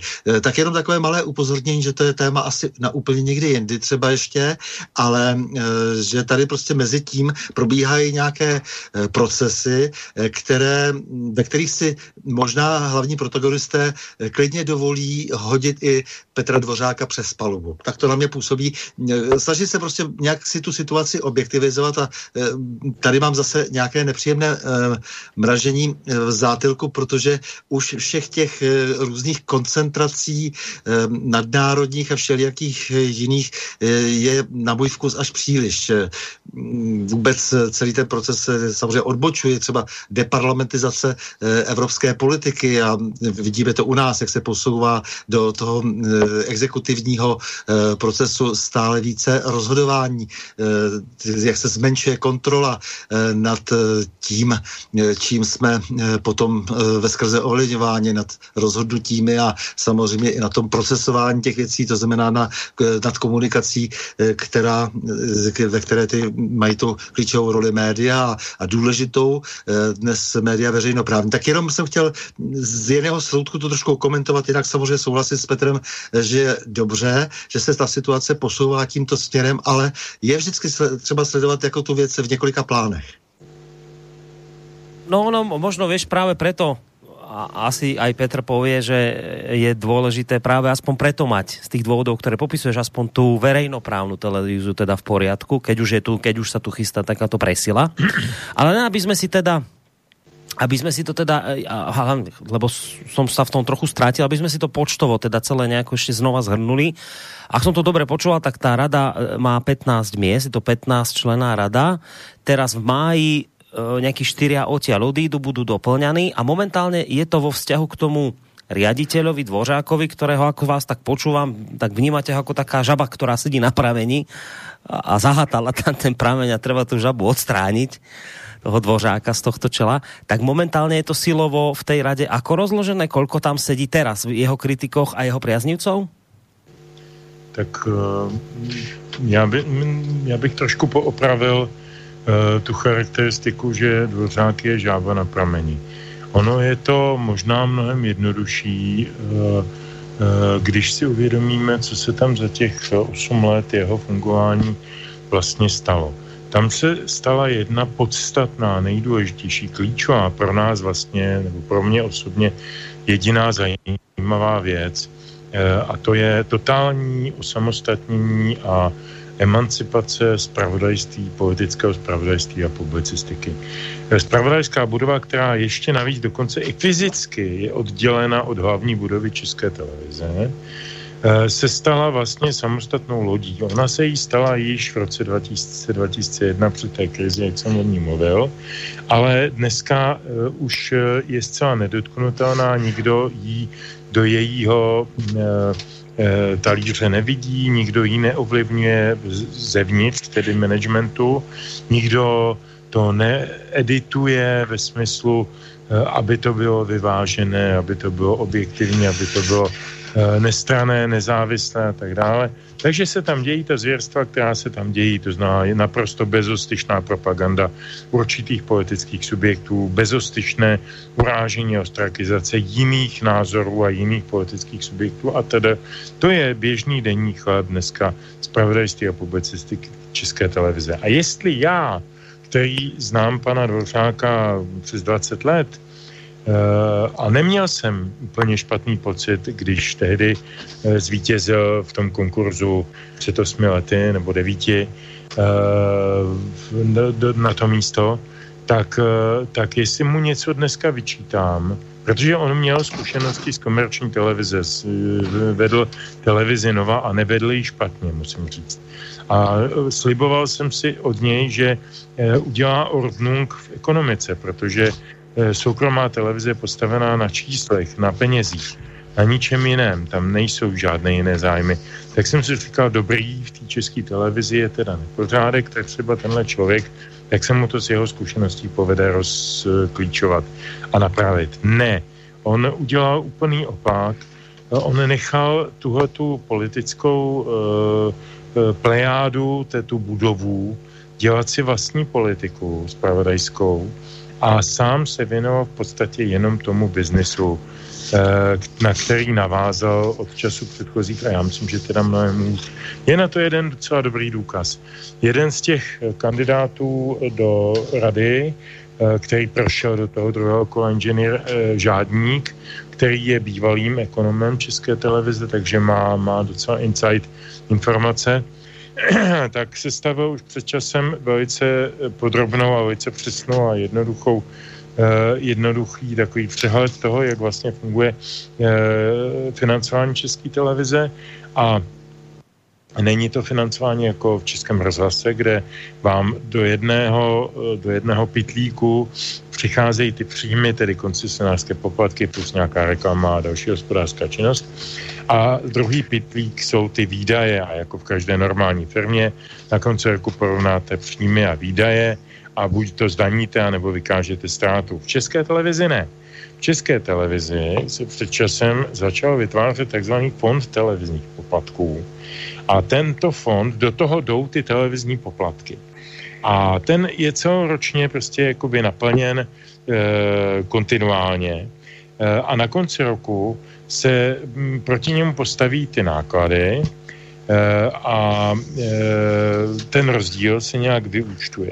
E, to znamená, že oni od roku dva tisíce dvanáct, od nástupu pana Dvořáka, vykazují permanentně vyrovnaný rozpočet a vyrovnanou závěrečnou, závěrečné vyúčtování nula k nule. To znamená, že oni eh, nějaké zvyšující se náklady nebo nadměrečné náklady saturují z toho fondu televizních poplatků, kde za předchozího ředitele Jiřího Janečka bylo nastřádáno nějakých baj okolo pět miliard eh, korun, protože se tam pracovalo hospodárněji a ty poplatky se tam střádaly. Smyslem toho zavedení toho fondu televizního poplatku bylo, aby tam se vytvářela rezerva pro zlý časy.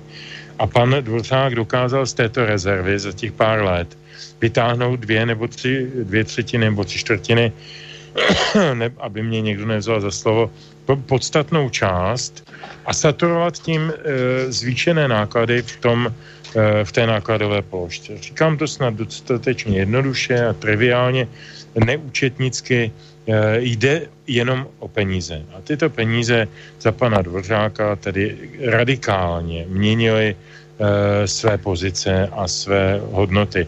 A to je, myslím, to, co by mu mělo asi v této chvíli zlomit vás. No. Ne to, že, to, že já nevím, třeba někde vede blbou personální politiku, to se může stát každému. Ale to, že prostě pustil, úplně pustil ze zřetele veškerý dozor nad, nad tím zpravodajstvím, nechal jim absolutně volnou ruku, jasně dal najevu, že ho to vůbec nezajímá, že není politický člověk, že tam není od toho, aby, aby dbal na tu, na tu zákonem předepsanou nestrannost a nezávislost a objektivitu a tak dále, a tak dále, vyváženost. A jde mu jenom o ty kšefty. Jaké dělá, nevím. Nevíme to nikdo, protože tam nikdo nesmí. N K U tam nesmí, nejvyšší kontrolní úřad ze zákona, protože je to veřejnoprávní, nikoli státní organizace.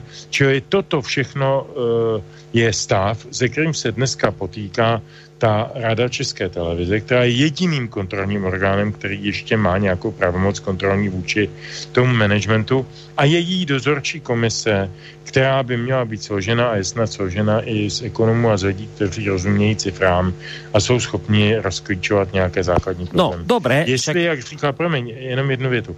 Je, jestli, jak říkal Standa, je ta nová dozorčí komise dostatečně připravená a ochotná k tomu e, pustit se do toho, toho porcování toho zasmrádlého dortu. To já neumím posoudit, to opravdu nevím, ale je to strašně potřeba, a pokud se podaří prosadit pevnější názorovou linii v té nové radě, tak i tahle tá dozorčí komise bude cítiť silnejší záda. No, či to povieme, že je žaba na pramení, alebo nie je žaba na pramení. Skrátka, dobre, pochopil som z toho, čo si hovoril, že Českej televízii by prospelo, keby ju ďalej neviedol pán Dvořák. Dobre som to pochopil? E, pochopil si to správne, no. A hlavne by prospelo, kdyby, kdyby sa tam zmienil naprosto systém řízení. Ten je absolútne špatne. Dobré. Uh, Stando, no? Já bych to přece jenom ještě doplnil, no. Proč jsem vlastně říkal jako na tom, v tom svém úvodu, e, že se tady vytváří nějaká platforma. To je dost klíčové, protože e, právě všichni přemýšlíme o roli pana Dvořáka. Pan Dvořák byl úzce spjat s Novou, tedy s panem Kellnerem. A ten problém e, trošku, jak si se zdá, že právě tím vznikáním té nové platformy e, lépe nasvícen. E, to už jsou takové intimity, e, jak si, které ovšem mají opravdu své reálné podklady a, a, a vypadá to, že pan Dvořák mohl klidně jaksi hrát ještě jinou roli, než tedy člověka, který by chtěl skutečně řídit dobře Českou televizi. E, to je ještě otázka. Takže samozřejmě velmi dobře, když pan Dvořák skončí, je otázka také, e, není-li jaksi e, těmi jinými e, konkurenčními zájmy mediálními e, záměrně i pokládám. Tak to dnes je, protože koneckonců součástí, jak říkám, té předpalované platformy je v podstatě i se skupením Mafra a celá řada dalších subjektů, dokonce se vyjednává se Seznamem. To znamená, se vyjednává se s naším klíčovým vyhledavačem internetovým a tak dále, tak dále. Takže to mě docela zajímá, protože je možné, že pan Dvořák skončí a samozřejmě teď, jak to řekl Petr správně, ano, jdeme na to salámovou metodu, zaplať pámu, když skončí, ale pak je třeba se soustředit na to, aby Česká televize mohla třeba i sehrát nějakou ještě konkurenční roli a aby to nepohltil jenom jeden moloch. No, ty skrátka už rozmýšľaš dopredu pár krokov, tak som to pochopil, no. Áno, a... snažím sa, protože, protože jak se jsem velmi nedůvěřivý vůbec k tomu, co všechno vede k podzimním volbám a jak vůbec ty volby budou vypadat a jestli vůbec je lze ještě nazvat demokratickými volbami nebo vůbec volbami nějakými a samozřejmě dávám se, snažím se dávat si dohromady všechny ty věci, které se týkají toho globálního velkého restartu. No, e, poďme si hádam zahrať trošku, lebo máme tak čas, že ešte taká dobrá polhodinka nám ostáva, aby sme zahrali čo najviac, pokiaľ možno všetky pesničky, tak by sme si mohli dať teraz taký hudobný predelík. Peče. Ja bych teď nerád, aby niekto z menovaných, výše jmenovaných osobností to vzal na sebe, tá posledná další píseň. Opravdu som netušil, že se ocitne v tomhle kontextu, ale jmenuje se Sedí prase ve svém chlívku. No dobré, tak si ho budeme pustiť.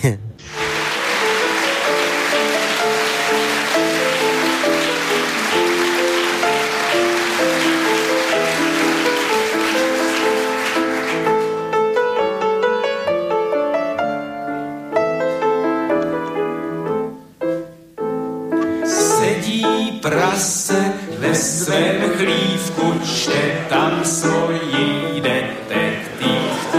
Je to od Agáty Christy, požitek má z toho jistý. Poprvé i po třetí, kdech se tají čuněti, čuněti se tají. Jsou v ní ztráty na lidech.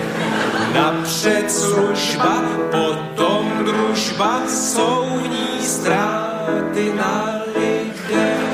Sedí prase ve svém chlívě, diví se té detektivě. Je od Christy, od Agáty, jsou v ní velké lidské ztráty. Se tají čuněti, pan Herkules Poirot není žádný idiot. Napřed služba, potom družba, není žádný idiot. Sedí prase ve svém chlívku, čte tam svoji detektivku.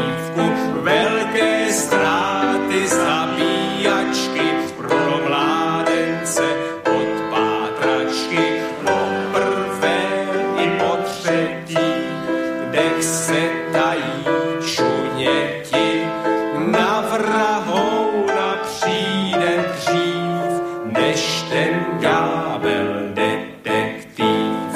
Napřed služba, potom družba, než ten gábel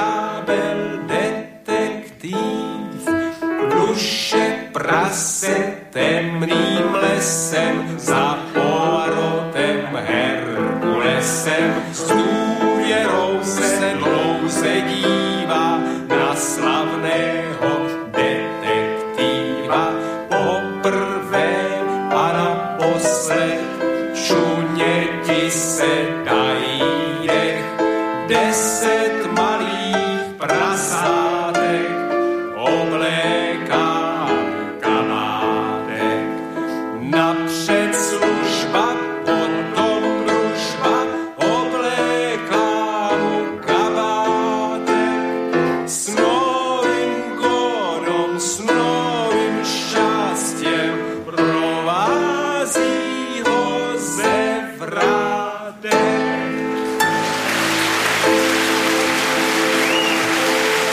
Tak, vážení poslucháči, počúvate reláciu Dualog, smerujeme do, ak teda dodržívame ten časový harmonogram, tak do záverečnej polhodinky nášho rozprávania.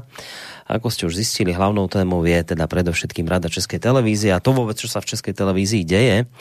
Um, samozrejme platí to, čo vždy, môžete nám písať, nejaké maily tu mám, tak prečítame niekde pri závere relácie studio zavináč slobodný vysielač bodka es ká alebo aj cez našu internetovú stránku môžete reagovať, keď si kliknete na zelené tlačidlo otázka do štúdia, prípadne telefón nula štyridsaťosem tristoosemdesiatjeden nula jeden nula jeden.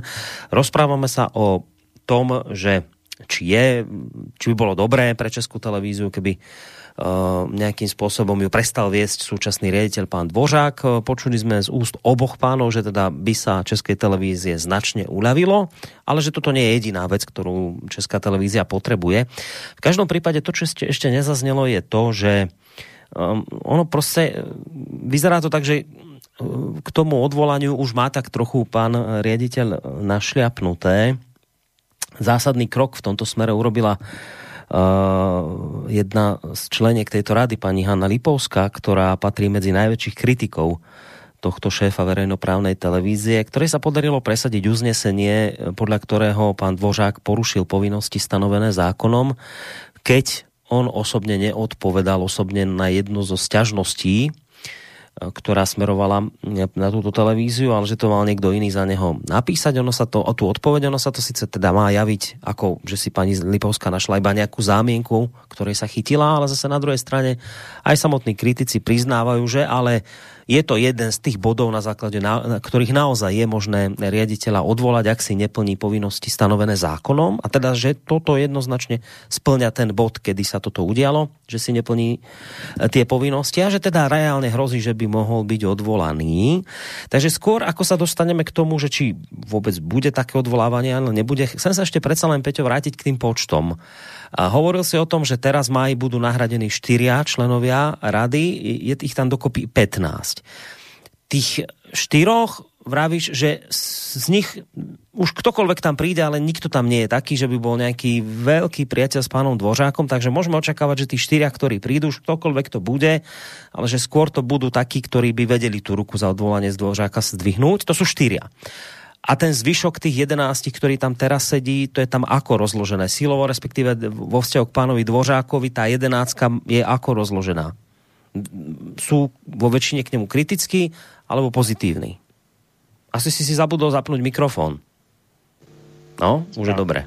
Na to není, na to není jednoduchá odpověď, e, protože mnozí lidé se chovají situačně a někteří lidé se v určitým okamžiku jeví býti spojenci, ať už pana Dvořáka nebo nějakého trendu, ale v jiném okamžiku, který nastane a budou cítit, že jsou v nějaké menšině nebo v něčem opozici, tak se zachovají, řekl bych, konformně určité většině. Takže to je jedna poznámka. Druhá poznámka. Už jsme si říkali, že tři lidé, pan Matocha, pan, Dvo, pan Veselý, Xaver Veselý a paní Lipovská, e, jsou dneska zcela jasně vyhraněnými kritiky e, pana ředitele a mnozí z nich už i vyslovili názor, že by pan ředitel měl opustit tu funkci. E, když k tomu přepočítám tedy teoreticky ty čtyři nové, nevíme, kdo to bude, ale z toho výběru je zřejmé, že to asi nebude žádný jeho velký advokát, tak je to sedm. Je jich zapotřebí deset. Vím minimálně o dvou dalších, možná třech, kteří jsou tací, kteří se budou chovat situačně, jak jsem řekl. Nebo jsou třeba také z toho nedávného doplňování a ještě se orientují prostě v problému nebo prostě definují si svoji pozici v tom a tak dále a tak dále. A nebo už se ukázalo, že také dokážou, dokážou mít kritické myšlení a vlastní názor. Takže já si myslím, já opravdu nechci hodnotit teď ten stávající eh, personál nebo tento, to členstvo a už vůbec ne jmenovitě, protože, protože to se nedělá. Ale jsem přesvědčen o tom, že když tam budou dovoleni čtyři lidé, eh, názor je spíše blíže tomu triu, které jsem jmenoval, tak se to povede. Hmm. Stando, ty to jako vidíš? Já to vidím skrze minulé odvolání dozorčí komise, protože ta dozorčí komise se odvolala v podstatě bez problému, přestože ten tlak všech těch bakalových médií zejména a vůbec jako celé, celé toho bloku Pražské kavárny byl tak silný, ale přesto, protože tam jsou právě ti tři noví členové a vnesli do toho úplně nějaký jiný tón a nějaký jiný způsob práce, paní Lipovská těmi svými čísly a úpornými otázkami, Pavel Matocha určitým typem e, kritické e, diplomacie, ale jak si e, snažil se obrušovat hrany, e, tak e, nakonec e, z toho bylo v podstatě z toho byl poměrně jednoznačný závěr, že ta bývalá dozorčí komise musí být odvolána, přestože ten humbuk byl obrovský. Tak on, jestliže se odvolá, tak to znamená e, vlastně zničení České televize a tak dále. Všichni se strašně bojí, samozřejmě, že nějaká dozorčí komise půjde do e, faktur a bude se dívat na smlouvy a bude se dívat opravdu na tu strukturu e, financování e, všech těch možných i nemožných projektů e, České televize. E, takže tady se najednou byli schopni dohodnout, no nakonec bych řekl, že to byl poměrně vlažný jakýsi kulhandl, e, ta nová dozorčí komise, ale to e, není všem dům konec. Oni si můžou kdykoliv vlastně odvolat e, tu stávající komisi a vytvořit zase novou, to je opravdu jejich pracovní nástroj. E, vůbec jsem nepochopil, e, tak samozřejmě ti lidé většinou jsou v tom smyslu poměrně nevzdělaní. E, proč jako všichni tak samozřejmě trvali na tom, že tady se porušuje nějaké právo a e, hádali se o nějaké neexistující vlastně procesní důvody, když opravdu ta rada může kdykoliv odvolat jakoukoliv dozorčí komisi, která za ní má potom prověřit například tedy financování toho či onoho projektu a nebo prostě celý systém. Takže to se může klidně stát a jestliže, to, jestliže se byli schopni dohodnout, jak si na tom odvolání najednou, přestože to vypadalo, že budou tři proti všem, no tak samozřejmě, když dostanou posily z poslanecké sněmovny, tak věřím tomu, že pak už se může nastartovat proces, který bude nezvratný. Můžu doplnit ještě? No, doplň, doplň, jasné. Tady funguje ještě jeden takový setrvačný moment a to je uvědomění si odpovědnosti. Je pravda, že dozorčí rada nebo tahle ta rada České televize nemá tak jako třeba správní rada akciové společnosti přímou hmotnou odpovědnost, ale mají zcela jistě politickou a morální odpovědnost a mno, možná si to právě o tom, jak mluvil Standa, o tom odvolání dozorčí rady, mnozí uvědomili, že vlastně jakýmsi pokrýváním neznámého území, protože oni to neznali. Tam se prokázalo, že spoustu informací jim ta dozorčí rada nedávala. Že například oni mají povinnost v, ve statutu dozorčí té komise kontrolovat hospodárnost, hospodaření České televize, ale v žádném dokumentu, který ta komise dala radě, doposud se slovo hospodárnost nevyskytovalo. To o tom mluvila Lipovská velice zesíleně. Čili jako já si myslím, že i v mnoha lidech se možná probudil obyčejný lidský pud e, sebezáchovy a takového toho e, smyslu pro realitu. E, tohle já přeci už nemůžu pokrývat, nebo tohle já, e, tohle, tohle už je tak daleko, že to zasahuje mimo rámec mých kompetencí a nevím čeho a, a svědomí možná dokonce i i když na to moc nevěřím v těchto věcech, ale dejme mu šanci. A tuto je taký zaujímavý mailik od Milana, ktorý píše: Páni, ďakujem vám pekne za dnešnú diskusiu, myslím, že je to zaujímavé, ale aj tak mám pocit, že silu a dôraz Českej televízie predsa len trošku preceňujete. Chápem, čo tým chcete povedať, ale osobne si myslím, že nech by bola rada akákoľvek a je úplne fuk, kde by skončila reportáž o protektoráte Čechy Morava, či by bola posledná alebo prvá. V konečnom dôsledku to už nič veľké na tejto spoločnosti nezmení. Čo si o tomto myslíte? Tak, takýto mail priletel od Milana, ktorý teda no, má, je, má pocit, mohu... že ano. Nech už sa to zmení akokoľvek, aj keby to rovno sa zmenilo tak, ako si to ani len v najtajnejších sňoch neviete predstaviť, tak aj tak Milan je už skeptik, že už to verejnoprávne médium nemá takú silu niečo spraviť s tou verejnosťou. Určitě nemá už takovou sílu, ale samozřejmě může ještě hodně škodit.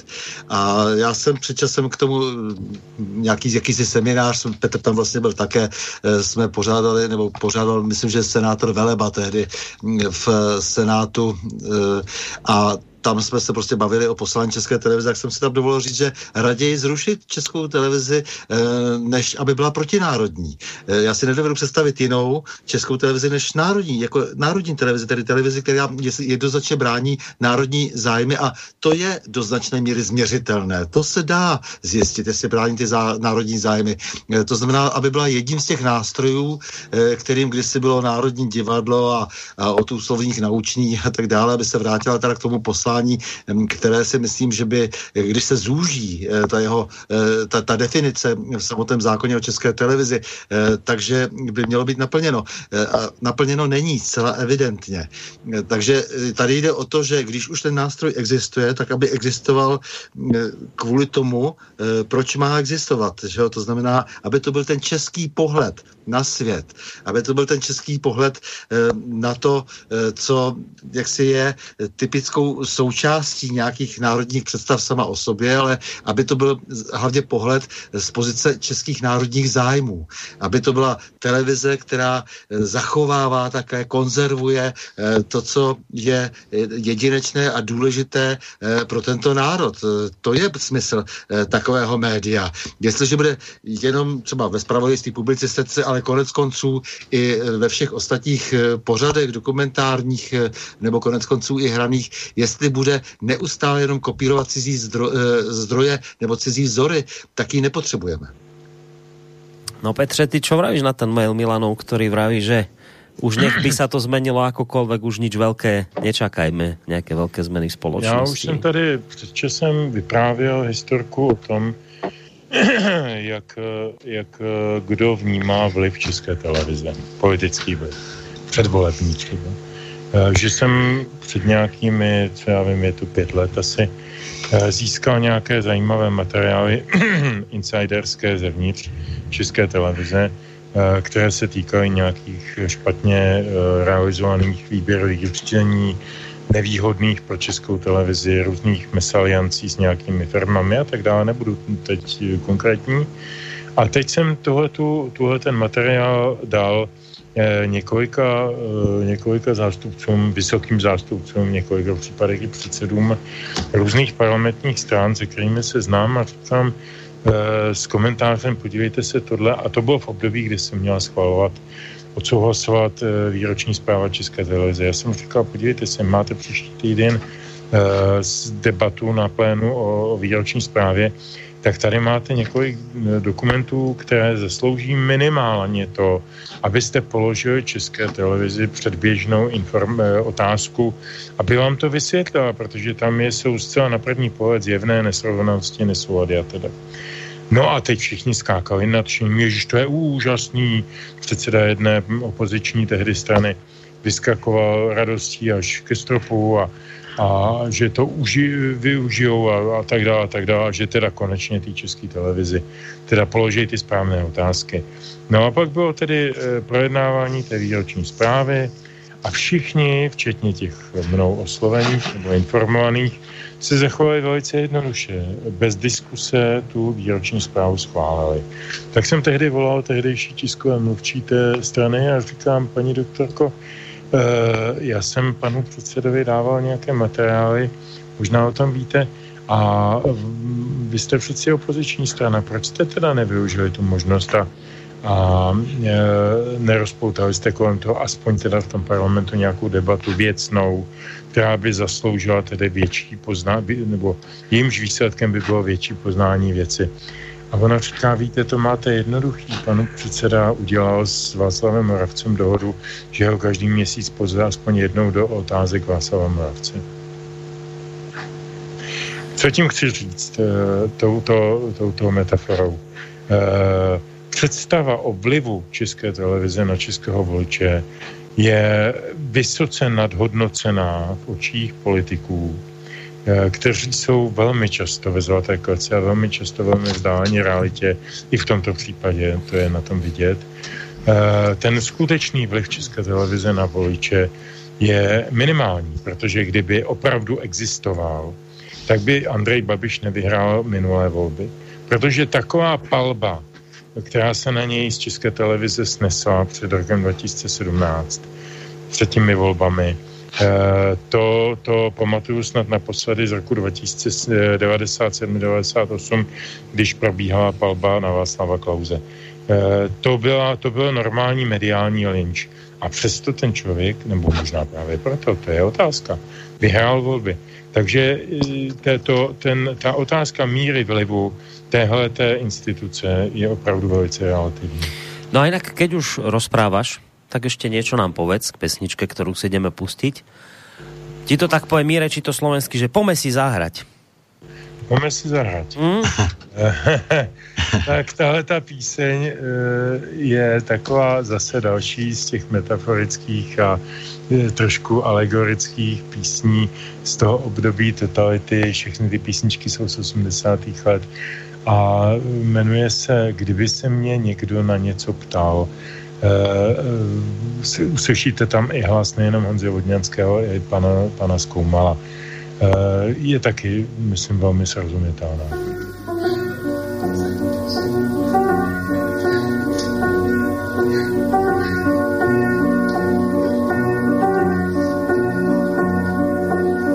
Kdyby se mě někdo na něco ptal, kdyby se mě někdo na něco ptal, kdyby se mě někdo na něco ptám, neodpoví, neodpoví,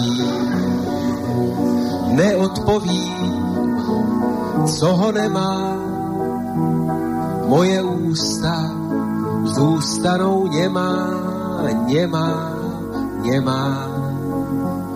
Kdyby se mě někdo na něco ptal, kdyby se mě někdo na něco ptal, kdyby se mě někdo na něco ptal, neodpoví, neodpoví. Bavíte se? Za A znamenitě, za B skvěle, za C dobře, za D za deset korun, za E nebavíte se, drží vás tu někdo, za A za nohu, za B za ruku, za C nedovoleným způsobem. Že se mě však nikdo na nic neptá, pro sebe si stále jen breptám, breptám, breptám. Kdyby se mě někdo na něco ptal, kdyby se mě někdo na něco ptal, kdyby se mě někdo na něco ptal, neodpoví, neodpoví. Čekáte? Čekáte? Jste v pořadí? Příjmení Prošek? Trvalé bydliště Staré Bělidlo? Čekáte? Jste v pořadí? Najde dvacetiosmiletý netančící kozina svého lomikara? Do roka a do dne? Zavieste, už nejste v pořadí. No, spomínal som a sľuboval som poslucháčom, že niekde v závere relácie by sme sa mohli dostať aj k ich mailom, ktoré ešte napísali v začiatku relácie, možno ešte reagujúc teda očividne na to, čo sme riešili v úvodnej časti tejto relácie. No a taký mail tu mám aj od Juraja, ktorý píše: pomaly patríte do môjho okruhu ľudí, ktorých rád počúvam. O dianie v Českej republike sa neustále zaujímam, bol som s ňou profesne spojený od sedemdesiatych rokov až do polovice deväťdesiatych rokov.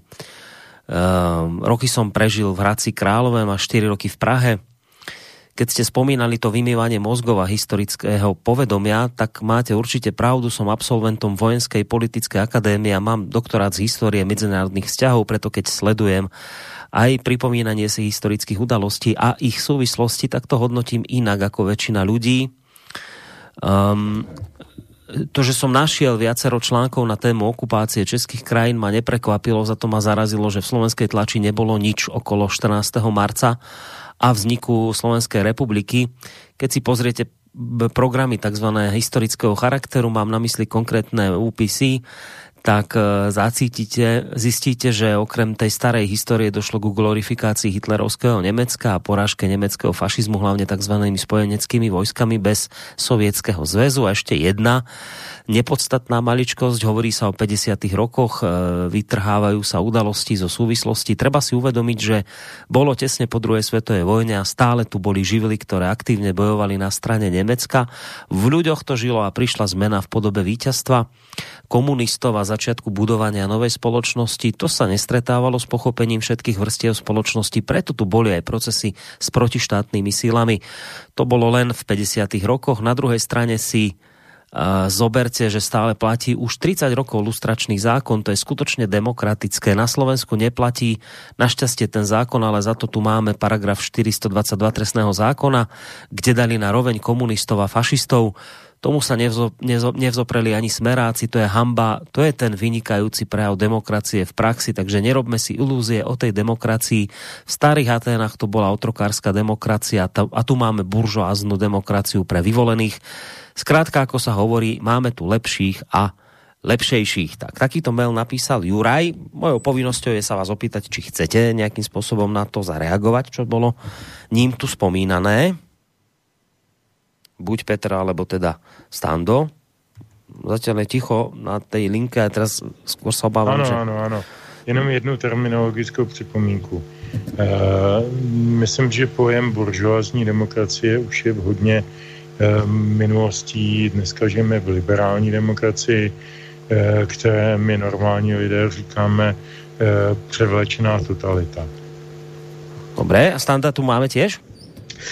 Máme, no, já teď přemýšlím, jak na to odpovědět, je to samozřejmě na, zase jako na obsáhlejší diskuzi, ale tady je vůbec ten problém toho, toho dělení vlastně jako na ty, na ty etapy trošku, trošku je to vykonstruované, jako to, že jak si někde nějaké otrokářství skončilo, ono neskončilo skoro nikdy, vždycky to byl nějaký druh otrokářství, nebo ku podivu bychom našli docela liberální systémy ve staletích třeba vrcholného středověku, a, a naopak prostě bychom je potom nenašli v novověku prostě, nebo v těch dobách absolutistických vlastně, jako zase se ta společnost posouvala jinak. To schematické vidění věcí není dobré. V každém případě dnes víme, že nastupuje úplně nový typ otrokářství, který se samozřejmě pojmenovává sám sebe jinak, a ti, kteří ovládají média, tak samozřejmě ovlá, ovládají jaksi i tu terminologii, jak, jak řekl teď Petr, ohledně třeba té liberální demokracie, která není vůbec liberální a vůbec to není žádná už demokracie.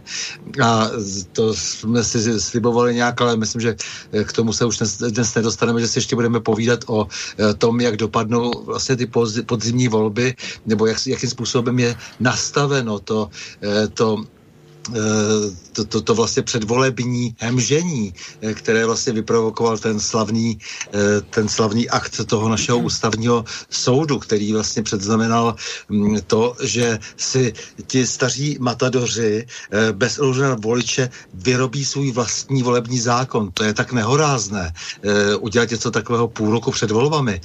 Jo, bez ohledu na to, jestli cítíme, že to bylo spravedlivé nebo nespravedlivé do té doby, že jaksi je to na zamyšlení se jaksi nad tím, jestli vůbec ty volby budou dávat nějaký smysl, jestli budou vůbec nějakou, nějakým obrázkem vůle voličova, eh, voličů. Takže to, to je prostě takový, je to, je to příliš jaksi schematické, budeme muset přehodnotit celá ta eh, období a říct si vlastně, co to je eh, skutečný útlak a co to je jaksi eh, vylhaná realita, eh, kde působí vlastně ta média eh, tím svým ideologickým způsobem, protože jsou v nějakých rukou a kde se snaží eh, některé takové ostrůvky pozitivní deviace, jako je třeba e, slobodný vysílač, hledat e, skutečnou pravdu a, a nějaký opravdový e, náhled na svět. E, To je celé asi.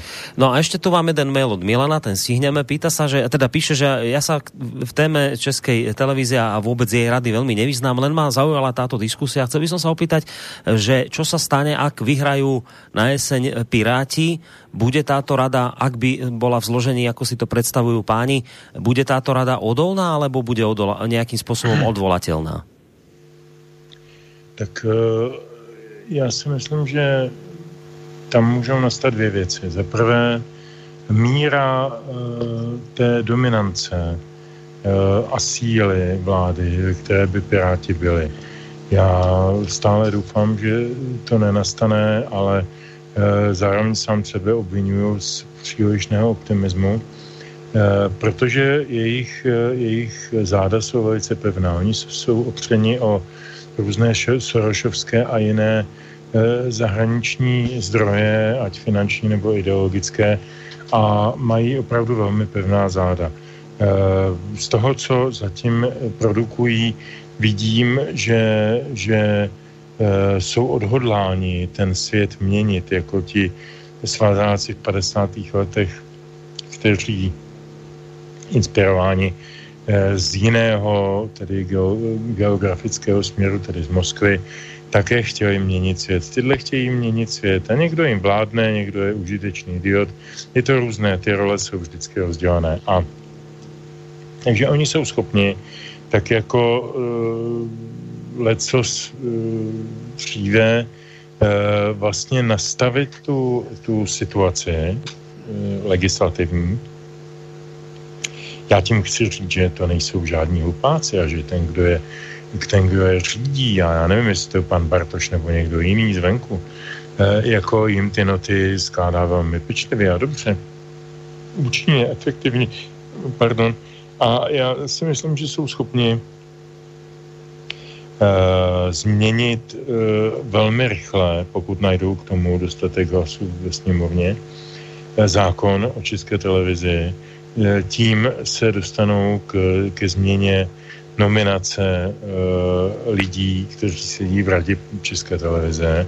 Ve chvíli, kdy se změní zákon, tak celá Rada České televize jde do háje a volí se celá komplet nová.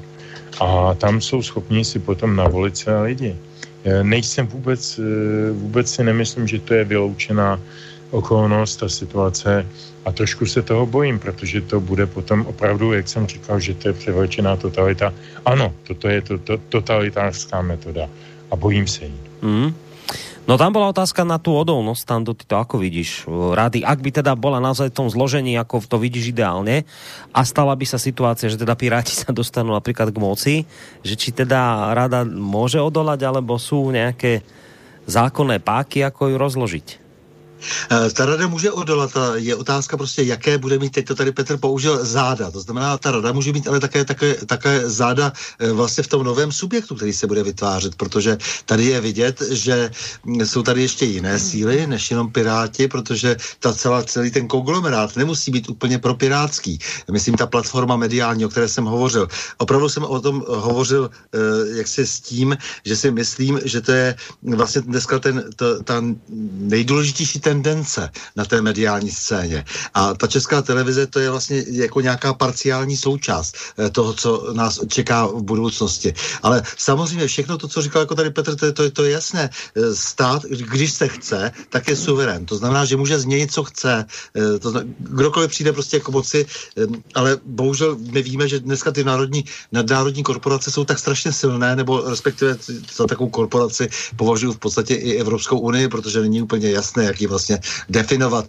Um, tak uh...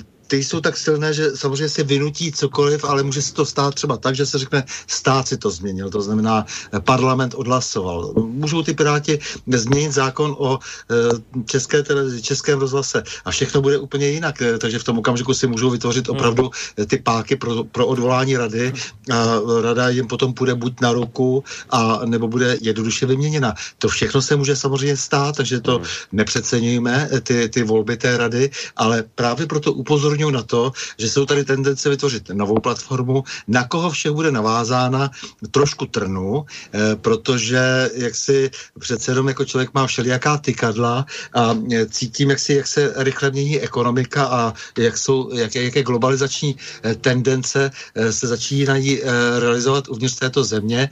Eh, jsou tady snahy eh, s, definitivně zprivátnit například naší nejmocnější, eh, náš nejmocnější Čes. To znamená definitivně přijít od, o kontrolu nad českou energetikou. No a samozřejmě v takovém spojení, kdy, kdyby se toto odehrálo s vytvořením nějaké, mezinárodní, nějaké velké národní, případně mezinárodní mediální platformy, to by opravdu teda běhá mráz po zádech. No, chvíľami to vyzeralo tak v úvode, že sme sa teda riadne otrhli z reťaze a že dnes už teda nič zásadné nestihneme k tejto téme povedať, ČT a Rada ČT, a nakoniec podľa mňa sa to aj celkom podarilo, napriek tomu všetkému. A ja som sa dostal do situácie časovej tiesni, kedy vám musím už v podstate len pekne poďakovať za dnešný večer a skonštatovať, že sa teším na ďalšie stretnutie o dva týždne s vami. No, takže páni, ďakujem Petrovi Žantovskému, mediálnemu analytikovi, publicistovi a vysokoškolskému pedagógovi, ktorý sa síce s nami rozlúči, ale potom ešte nám povie záverečnú pesničku, takže teraz si vlastne uvedomujem, že som mal najskôr sa rozlúčiť so Stanom. Takže nič, späť. Lúčime sa so Stanom Novotným, bývalým českým policajným prezidentom a toho času prezidentom Asociácie nezávislých médií. Stan, domaj sa pekne, do počutia. Mm-hmm, děkuji a samozřejmě využiju okamžitě eh, tu, tu příležitost pro to, abych si eh, tady eh, udělal reklamu na pondělní na Prahu změn. Eh, přijde Jan Maloušek, eh, architekt a velký vlastenec, vydavatel národní literatury, takový skutečný obrozenec eh, této doby. Eh, takže Jan Maloušek v pondělí na Prahu změn. No a já se samozřejmě také loučím eh, s vážnými eh, posluchači, kteří mají tu trpělivost s námi a s vámi eh, pánové velení kolegové ctení, tedy Borisy, Petre. Ďakujeme veľmi pekne, takže to bol Stando Novotný. No a teraz prichádza radna Petra Žantovského, ktorého, s ktorým som sa už rozlúčil, ale teda maj sa pekne aj ty, Peťo, a v závere teda ešte tú pesničku. Ja děkuju, děkuju za hezká slova, jsem rád, že jsme si zase po měsíci sešli, doufám, že příště to bude v regulárním termínu. Děkuju všem posluchačům a posluchačkám, ať jsou na celém světě kdekoliv, jak říká jeden náš kolega. A já myslím, že tomu hezké odhlášení nebo pozdrav vyjadřuje to můj názor. A nakonec teda si poslechneme Vodňanského a Zkoumalovou píseň, která je taková jakoby relativně nezávazná, ale jenom relativně. Jmenuje se Maršálové. Mějte se krásně a dobrou noc. A ešte predtým, ako si ju pustíme, dobrú noc vám praje z Banskej Bystrice a Boris Koroni.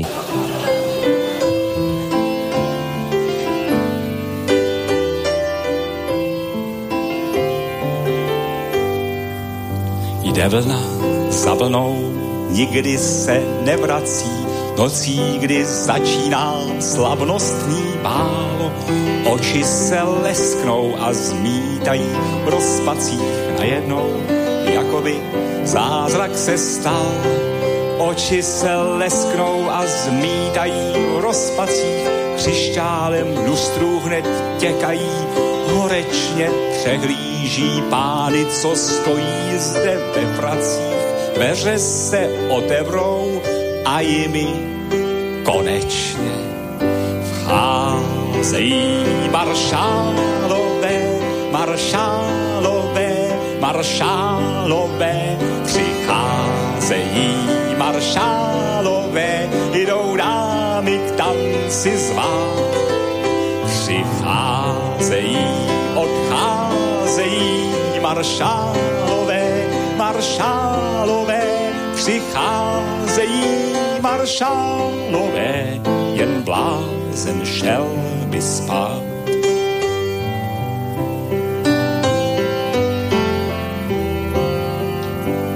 Venku zaplaví náhle tak nesmírná touha, zpovzdálí hudba teď zní. Neznámá sladká, jen srdce ať nesvírá, stačí, že celý svět točí se s ní. Neznámá sladká, jen srdce ať nesvírá, více než ona svou kabelku z korálky. Kouzelný proudek sám veřejně otvírá, sál náhle tichne v tom směle, jak do války. Házejí maršálové, maršálové, maršálové, přicházejí maršálové, jdou dámy k tanci zvát.